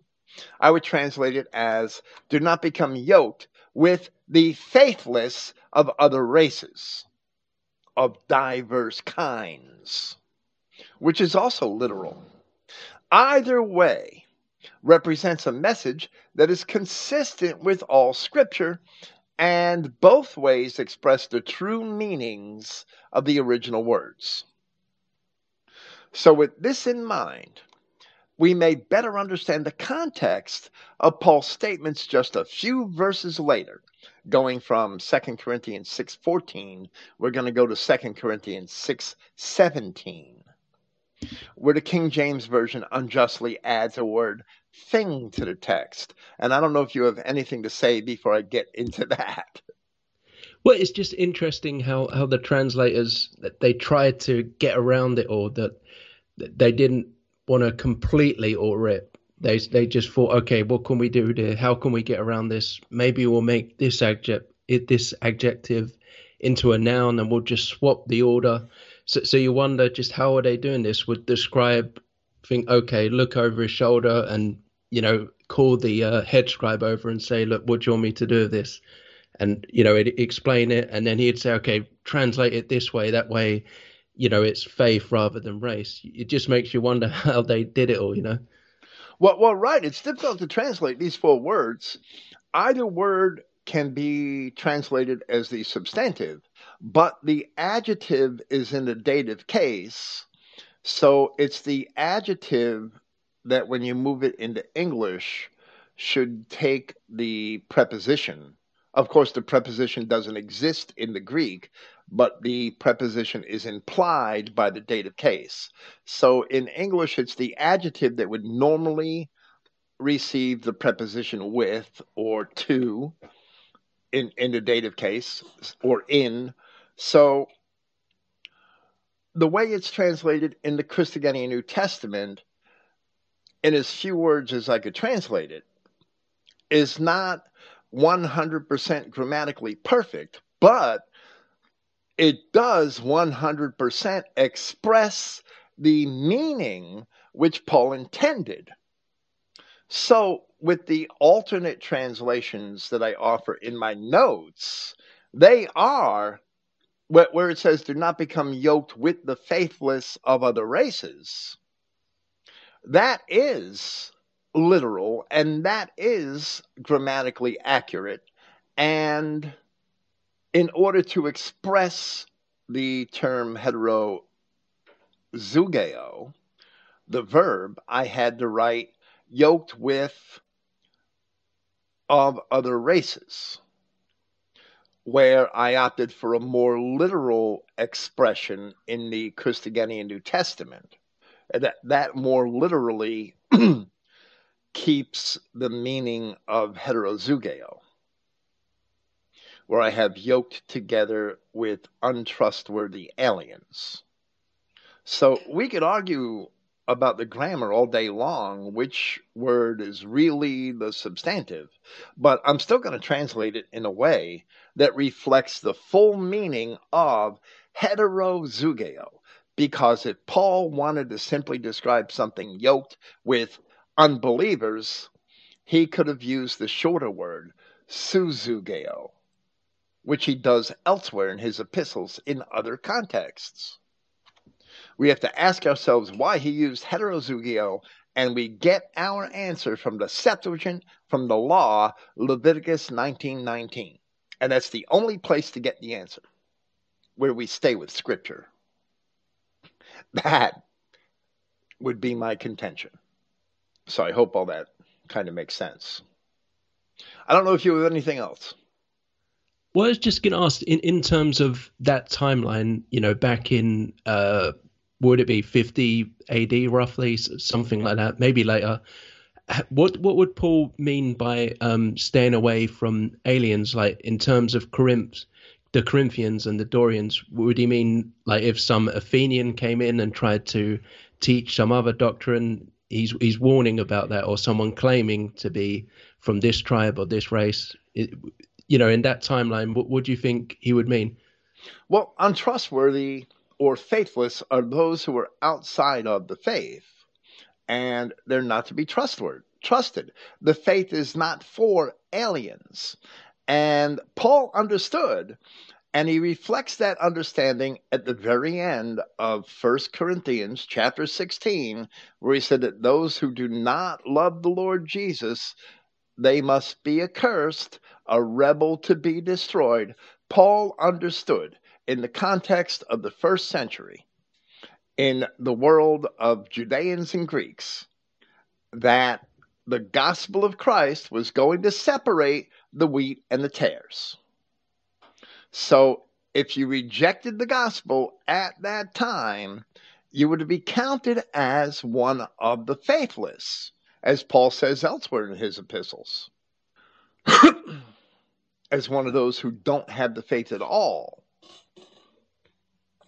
The gospel's the only true way to separate the wheat and the tares, right? Yes, sir. Yes, it is. And that's the teaching of Christ. And that's the only way that men can tell.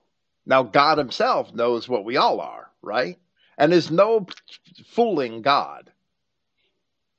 But if you accept the gospel message, not Jesus as it's taught today in the churches, if you accept the gospel message which Paul of Tarsus taught, then it was expected that you were a wheat.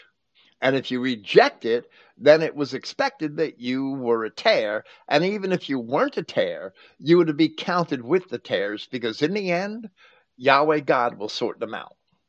They're already sorted out. So that was Paul's attitude.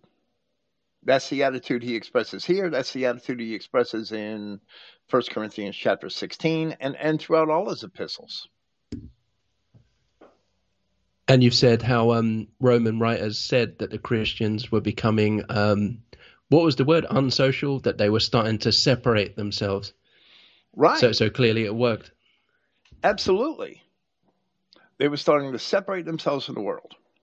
Separating yourself from the world, you do separate yourself from a lot of your own brethren, because they are caught up in the world and they prefer the world and they're in a state of sin. But separating yourself from the world as a Christian, you do separate yourself from the other races and from the wolves, from the Jews that are the enemies of Christ. Or at least you should. That's the purpose of Christian separation then and now. It should stand today as well, that we develop our own communities of fellow identity Christians and stay with them. And our social circles are with them. And even if our communities were big enough, even our work would be with them. We would work and trade and barter with one another before we did with any outsider. Even if we have to go to the pagan meat market once in a while, as Paul described in Romans 14, right? Even if we have to do that, we should stick to our own first. As Paul told the Romans, that we should prefer one another. And the King James actually befuddled that translation. It didn't translate the word strongly enough, in my opinion. So, understanding that 2 Corinthians 6:14 is telling, Paul is telling the Corinthians not to be yoked together with the other races because they are not of the faith. So they are untrustworthy. Apistos. I rendered it as untrustworthy, but if you understand the Greek word, and this is where it's hard as a translator to translate anything without notes, because the original Christogenea New Testament, it's published without notes. My notes, I can't get into one book. Where do I stop? And I have 121 podcasts on Paul of Tarsus, and I would bet the average is about 12 printed pages. So that's 120, that's 1,500 pages, 8.5 by 11 pages. I can't get that into one volume, right? So I have to just put out a translation. So apistos is also faithless, which isn't somebody that just doesn't believe. It's somebody that doesn't have the faith. It also describes somebody for whom the faith is not. And we'll get to that too, that Paul made that expression in 2 Thessalonians chapter 3. And the King James screwed that up. So that's a concept that we won't talk about for another week or two. But we will get there, God willing. So that word apistos also describes people who are outside or without the faith, because Christianity is not for them. Edomites would be included in that category, because the gospel is to separate the wheat and the tares. And the true gospel of Christ does separate the wheat and the tares. So we move on 3 verses forward to 2 Corinthians chapter 6, verse 17. But we have to understand this in the context of what Paul said in verse 14. Not to be yoked with untrustworthy aliens. So, the King James Version adds this word thing to the text, but the Christogenea New Testament reads the passage, 2 Corinthians 6:17, as follows. Come out from the midst of them and be separated, says the prince or the Lord, and do not be joined to the impure. Now that's where the King James Version adds thing.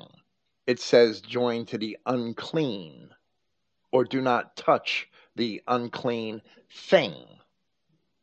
But that word thing doesn't belong in the text. It was added. It's in italics in the King James Version. It says, and do not be joined to the impure, and I will admit you.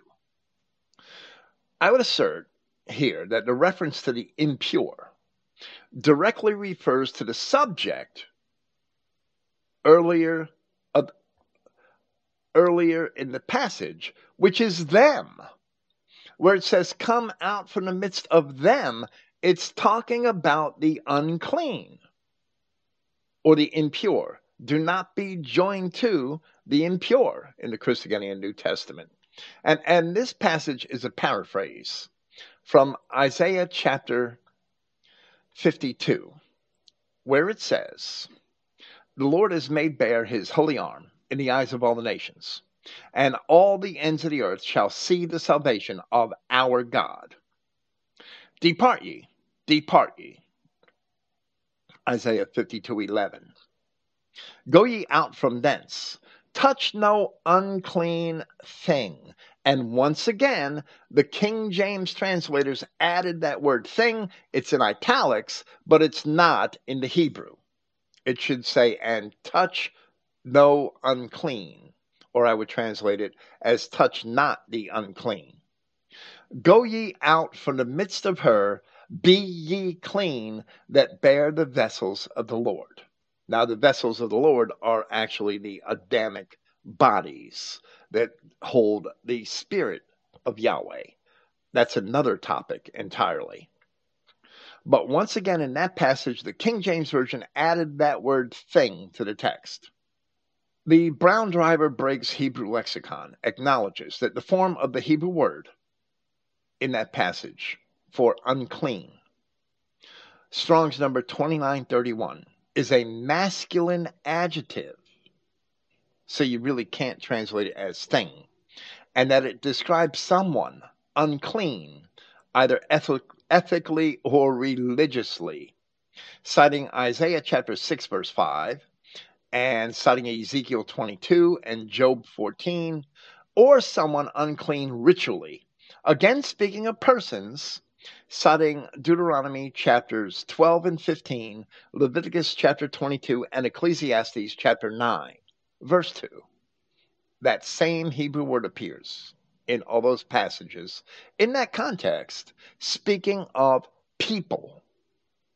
So where Paul had written in 2 Corinthians Chapter 6, come out from the midst of them and be separated, he was referring to people just as Isaiah was, and it is only a further admonition where it says, and do not be joined to the impure or the unclean. This in turn was written to clarify what Paul meant where he wrote just a few verses earlier, do not become yoked with the faithless of other races, which I'd given as one plausible and literal translation of those words. And therefore we see an interpretation which describes Paul as having offered a narrative that is fully consistent with all of his other statements, that 2 Corinthians 6:14 does not conflict with his statements concerning marriage in 1 Corinthians chapter 7. Because in 2 Corinthians, he's not talking about unbelievers. He's talking about the faithless, those outside the faith, those of other races for whom Christ did not come. In this same light, I don't know if you have anything before we move on from 2 Corinthians chapter 6.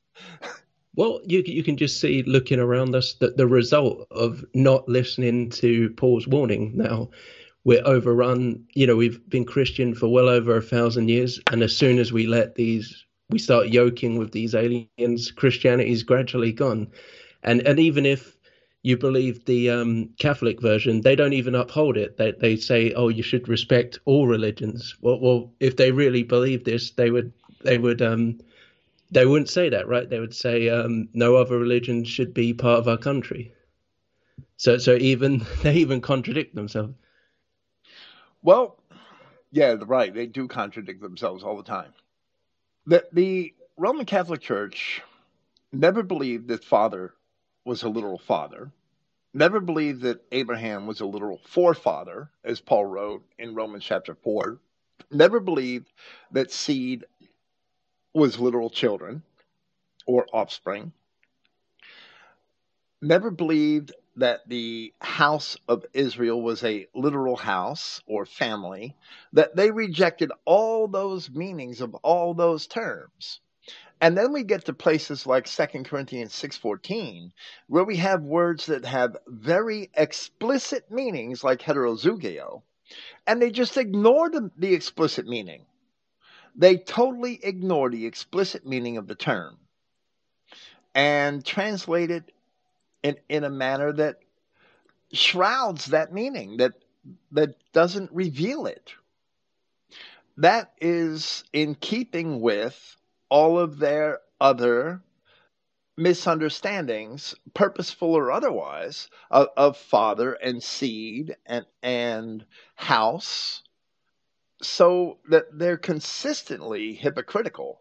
They consistently misinterpret or mistranslate words and phrases in order to support their universalism. But the scripture is not universal. The scripture is only meant for one particular race of people. So in the same light, there is another adjective which is mistranslated in the King James and other versions of 2 Corinthians. And that's in 2 Corinthians chapter 13, verse 5, where Paul beckoned his readers, and the King James Version has, "Examine yourselves, whether ye be in the faith. Prove your own selves. Know ye not your own selves, how that Jesus Christ is in you, except ye be reprobates."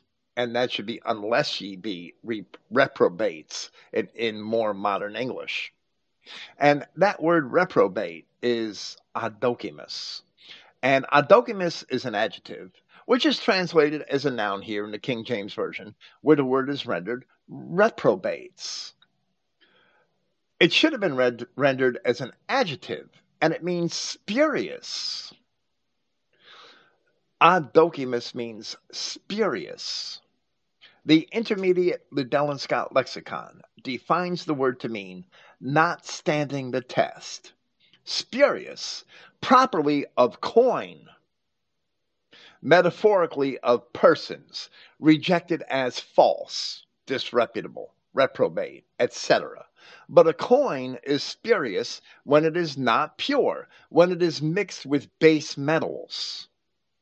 So you take gold and copper and mix them together and try to pass it off as a gold coin for its original value, for the value it should have, when indeed it doesn't have that value. A coin is spurious when it is not pure, and therefore I would cross-reference this verse to Hebrews chapter 12, where Paul wrote, "But if ye be without chastisement, whereof all are partakers, then ye are bastards and not sons." Only bastards are spurious. Here, discussing bastards and the impure or the unclean, it might be relevant to go back to Acts chapter 10 and briefly discuss what Yahweh God had cleansed on the cross of Christ. But in the future, we should probably do this as a proof of its own. Further on in the series, it merits a proof of its own for various purposes, because it shows the fulfillment of the Old Testament prophecies concerning the children of Israel in Christ.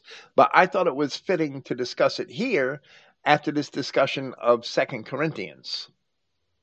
So what he's saying is we all have Jesus Christ in us, except you bastards, essentially, right? Absolutely. Unless you're spurious, meaning unless you're a bastard. You don't have the Spirit of God in you when you're a bastard. That's why it says a bastard shall not enter the congregation of Yahweh. Not even to the 10th generation. And that's just a sort of idiom meaning forever. Because a bastard after 10 generations is still a bastard. He's not a 10th generation bastard. Every bastard is a first generation bastard. Every bastard is a different kind that Yahweh God did not create. A different mixture of genes, genetic material that God did not create. So in Acts chapter 10, Peter was shown a vision of beasts.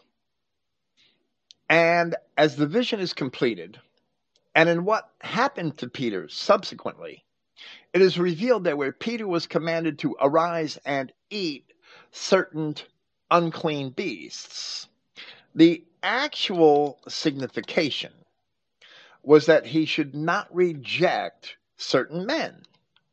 So we read in verse 14, "But Peter said, 'Not so, Lord, for I have never eaten anything that is common or unclean.'" Now, that's important that Peter said common or unclean. So we see the answer in verse 15. "And the voice spoke unto him again the second time, 'What God has cleansed, call not thou common.'" So what God has cleansed, Peter was being told not to call common. So even though Peter was concerned with things both common and unclean, in the answer we see that Yahweh God was only concerned with what is common. And that's an important distinction, which is missed by denominational churches and translators as it relates to men. What is common? Or sometimes the word koinos was translated as profane. Referred to things which were soiled or tainted, but which could be cleansed and ceremonially purified by a priest. But what is unclean, or akathartos, is unclean according to the law, and it can never be cleansed.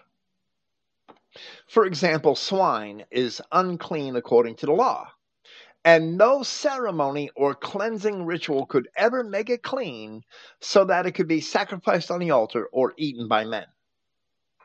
However, cattle, which are clean, but which were mishandled in some manner, could be considered profane, but a priest could purify them in a ritual. When the children of Israel were put off into captivity and alienated from Yahweh, they were considered, from that time, common or profane. And it is they who were cleansed on the cross of Christ. Nobody else was cleansed on the cross of Christ. And we will elaborate on this later in this series. But Christ did not clean any of the other races, which were never clean according to the law. Once this concept is understood from the Old Testament, it can be understood in the New Testament. Many of the allegories concerning Israel are also better understood in that same manner. Yahweh God would not cleanse pigs, just as he would not cleanse other races of so-called people. And this all ties back into the beginning, the saints, right? That the saints are cleansed. Absolutely. And this ties right back to the beginning of where we started, that the saints are holy, they're sanctified. Who sanctified them? Did they sanctify themselves? No. Yahweh God sanctified them on the cross of Christ. So, accepting the gospel of Christ is really just a recognition of your sanctification and understanding the compulsion, if you love me, keep my commandments, to adjust your behavior according to that sanctification. That's all it is. That's the significance of accepting the gospel. And today most people accept or the Orthodox one or whatever denomination, they accept them as the one who cleanses them or the one who can make them a saint, right? Right. That they think that baptism ritual, which is no longer necessary, and that's a whole other story, but I don't know if it's fitting for this series. The baptism ritual is no longer necessary, but they've clung to that baptism ritual. That professional priesthood has clung to that baptism ritual so that they could make you think that they cleansed you and you're beholden to them. So when you leave your church because you're upset with something or because you wander astray and you go join another church, you can't become a Southern Baptist and quit and go join the Church of Christ without getting rebaptized by a pastor of the Church of Christ. They won't allow you to just become a member of the congregation. You have to get baptized again. You got to have it done their way. They have to do it. So being baptized once isn't even enough for them, unless you're baptized once and you stay in the same church all your life. Perhaps that might work. But then again, there are Baptists that I've seen get baptized repeatedly because it makes them feel good.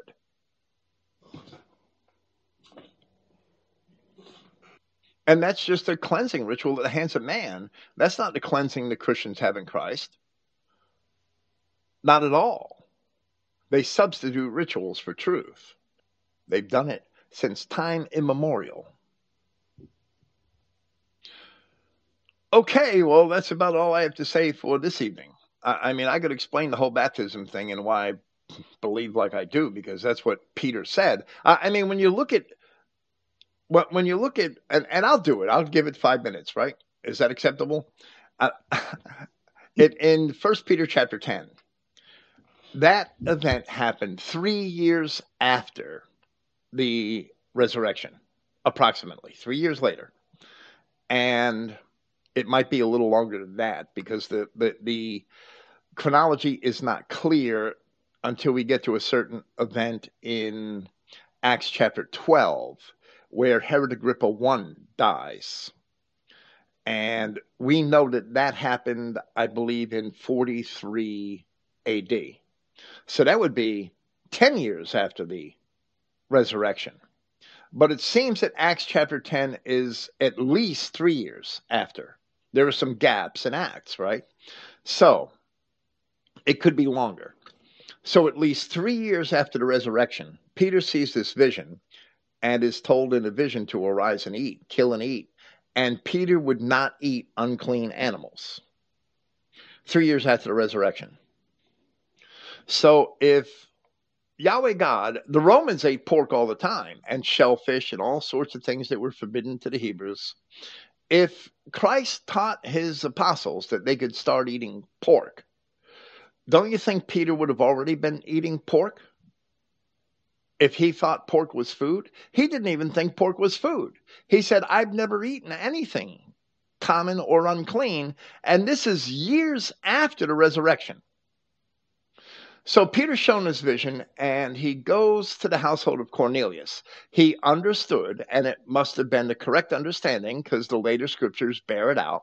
He understood that the next morning, or maybe that afternoon, I forget exactly how it goes in Acts chapters 10 and 11, he understood that when those uncircumcised men from the household of Cornelius knocked on his door, he understood that the vision was meant so that he would accept those men, because the Judeans would not have any business with the uncircumcised at that level, right? I mean, they had to obey the Roman authorities. They were subjects of Rome, but they wouldn't do day-to-day business and have friendly intercourse and eat with Romans and things like that, right? So when those men knocked on the door and asked Peter to go with them to their master's house, Peter would have never wanted to do that. But he had that vision, and he understood that he should, that was what the vision meant. So he gets to the household of Cornelius, and he makes the observation after he preaches the gospel to them, and they all believed it and accepted it. He made the observation that he explains later in Acts chapter 11 that the Holy Spirit descended upon them and that they received the Holy Spirit before they had water baptism. But he didn't understand the significance right away. So he baptized them in water after they received the Holy Spirit. They already received the Holy Spirit. He didn't understand the significance right away. He baptized them in water. But then he had time to reflect on what happened. And he The results of that reflection come in his profession in Acts chapter 11, that when they received the gospel, the Holy Spirit descended on them. And what did he do right from there? Did he say that now it's okay to eat ham sandwiches? No, he didn't say that. What he said was that he recalled the words of Christ that John baptized in water, but you will be baptized in fire and the Holy Spirit. And those words are found in Acts chapter 1. So right there is where Peter realized that the water baptism really wasn't necessary, because that was for John, that Christ baptized in the Holy Spirit. That is the last time water baptism is mentioned in the scripture. The last time. It's not mentioned again. So what happened? Was it okay to eat ham sandwiches from that point on? Or do we understand that we should forsake water baptism from that point on, because that was for John and Christ baptized in the Holy Spirit? That's what Peter explained, Acts chapter 11. So we still don't eat ham sandwiches, but we don't need to be baptized anymore either. And when we get to, I believe it's Acts chapter 19,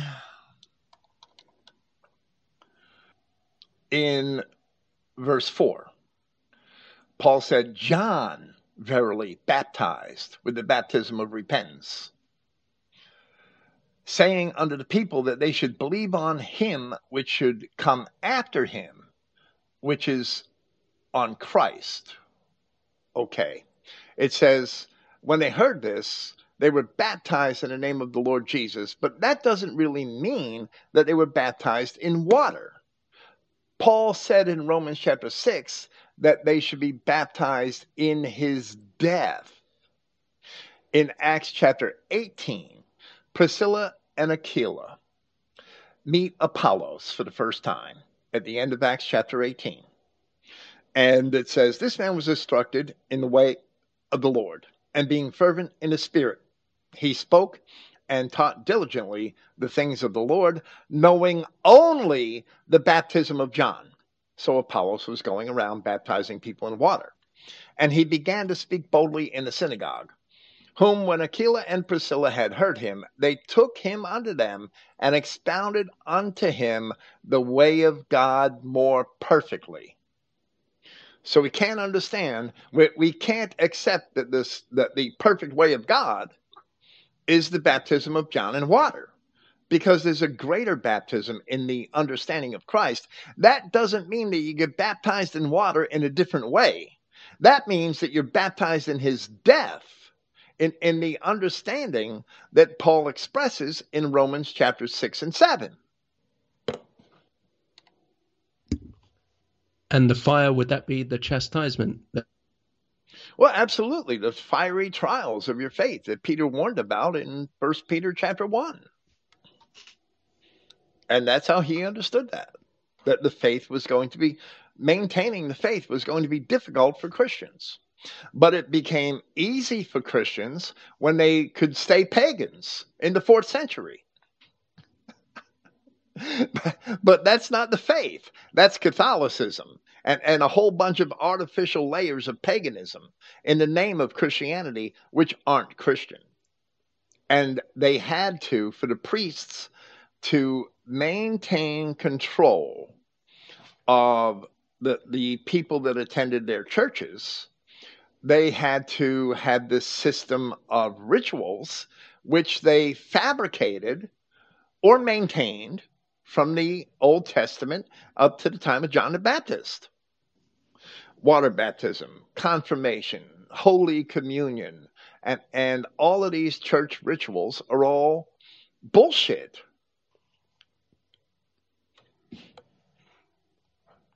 I guess that was more than 5 minutes, but that's okay. I said what I thought I had to say. So which one are we going on to next? Would it be Galatians or the epistles of John and James? Oh, no, we got to get through the rest of the epistles of Paul. There's still a lot of mistranslations to cover, in my opinion. Okay. So we're going to be here for a minute, at least one more week, at least one more long program, maybe two. I don't know. I don't know until I start to look, right? I don't know what I'm going to find until I start to look. Most of this is from, I mean, probably 75% of this is from notes that I did years ago and or in my commentaries. And I'm trying to reword it and make it a little fresh. And I've added some concepts to it that I hadn't expressed in the past here and there, or tried to clarify things and put it in simpler language. So it's not really new, but it's just I'm refining some of my work I've already done for a different purpose, right? Which is this series. It's hard to make it perfectly understandable to someone who doesn't know anything about Christianity. I can't do that. You can't start here, but that's okay. That's your job. That's your job. Yeah. When you make your videos. Yeah. I'm sorry. Yeah, I should be releasing part 4 this Friday, so I'm gradually getting there with the videos. But I've got really good feedback on them.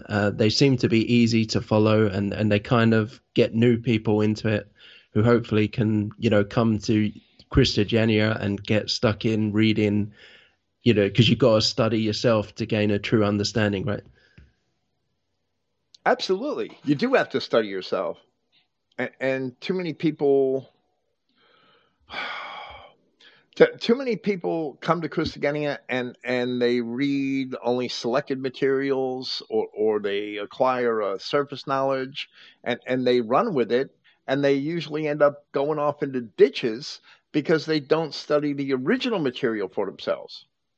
Yeah, you have to read the Bible cover to cover several times in order to really understand it. And you should probably read different versions of it, doing that, and compare them just to know what's there and what's not there, and to understand the overall narrative. And if you're ever going to be a teacher, there are clowns out there that claim to be teachers that have only read citations from other sources that have never actually sat and read through the classics. And if you really want to understand the classics, and if you really want to understand the prophets and the fulfillments of the prophecies, you have to actually sit and read through all the prophets several times and then read through the classical histories. And if you don't do all of that groundwork, you might be a student. We don't all have time for that, right? But if you really want to understand the entire narrative, you really have to check out the source materials for yourself.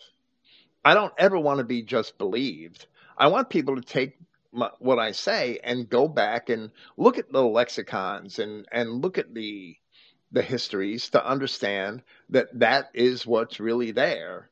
And you have a much better substance and foundation that way than just believing. We don't all have time for that.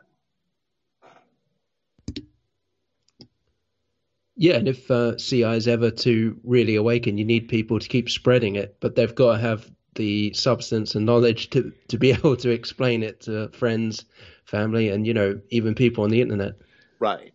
And too many friends and ex-friends, right? They've gone off into ditches because they really haven't looked through all the source material or mastered the source material. Yet they come up with these, or they're infected by these ideas, sometimes from traditional denominational Christianity. And they cling to Orthodox heresies or Roman Catholic heresies, but because they think it makes sense in the light of the history of Christianity. But what they don't understand is that Christianity, as denominational Christianity and traditional Christianity, have never been apostolic Christianity. They were right about a lot of things, but they've never been right. They've always taught replacement theology. They've always taught certain heresies that aren't found in the scriptures.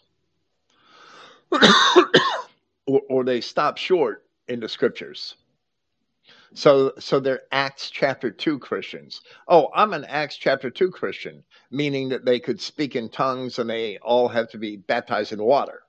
But they're not Acts chapter 28 Christians, meaning they don't have a real full understanding of the course of learning that the apostles were on after the resurrection, after the ascension of Christ. He did not leave them with perfect knowledge. He couldn't impart to them perfect knowledge because he only gave them information, certain information, on a need-to-know basis. If they had perfect knowledge from the beginning, then his plan would not have come to fruition as he planned it. We're given information on a need-to-know basis. If Peter had perfect knowledge at the ascension of Christ, and when he gave his dissertation in Acts chapter 2, then why would he need that vision in Acts chapter 10? So what Peter had in Acts chapter 2, even under the influence of the Holy Spirit, what Peter had was the information that God wanted him to have. And he acted on that. But in Acts chapter 10, it's obvious that he was still learning. So none of us are ever perfect at any given time, because we should all still be learning. Okay, that's probably enough of that rant. Thank you for being here. Praise Yahweh. Yeah, brilliant, Bill. Praise Yahweh, God of Israel, God of the European race. Thank you. Cheers. Take care. Good night.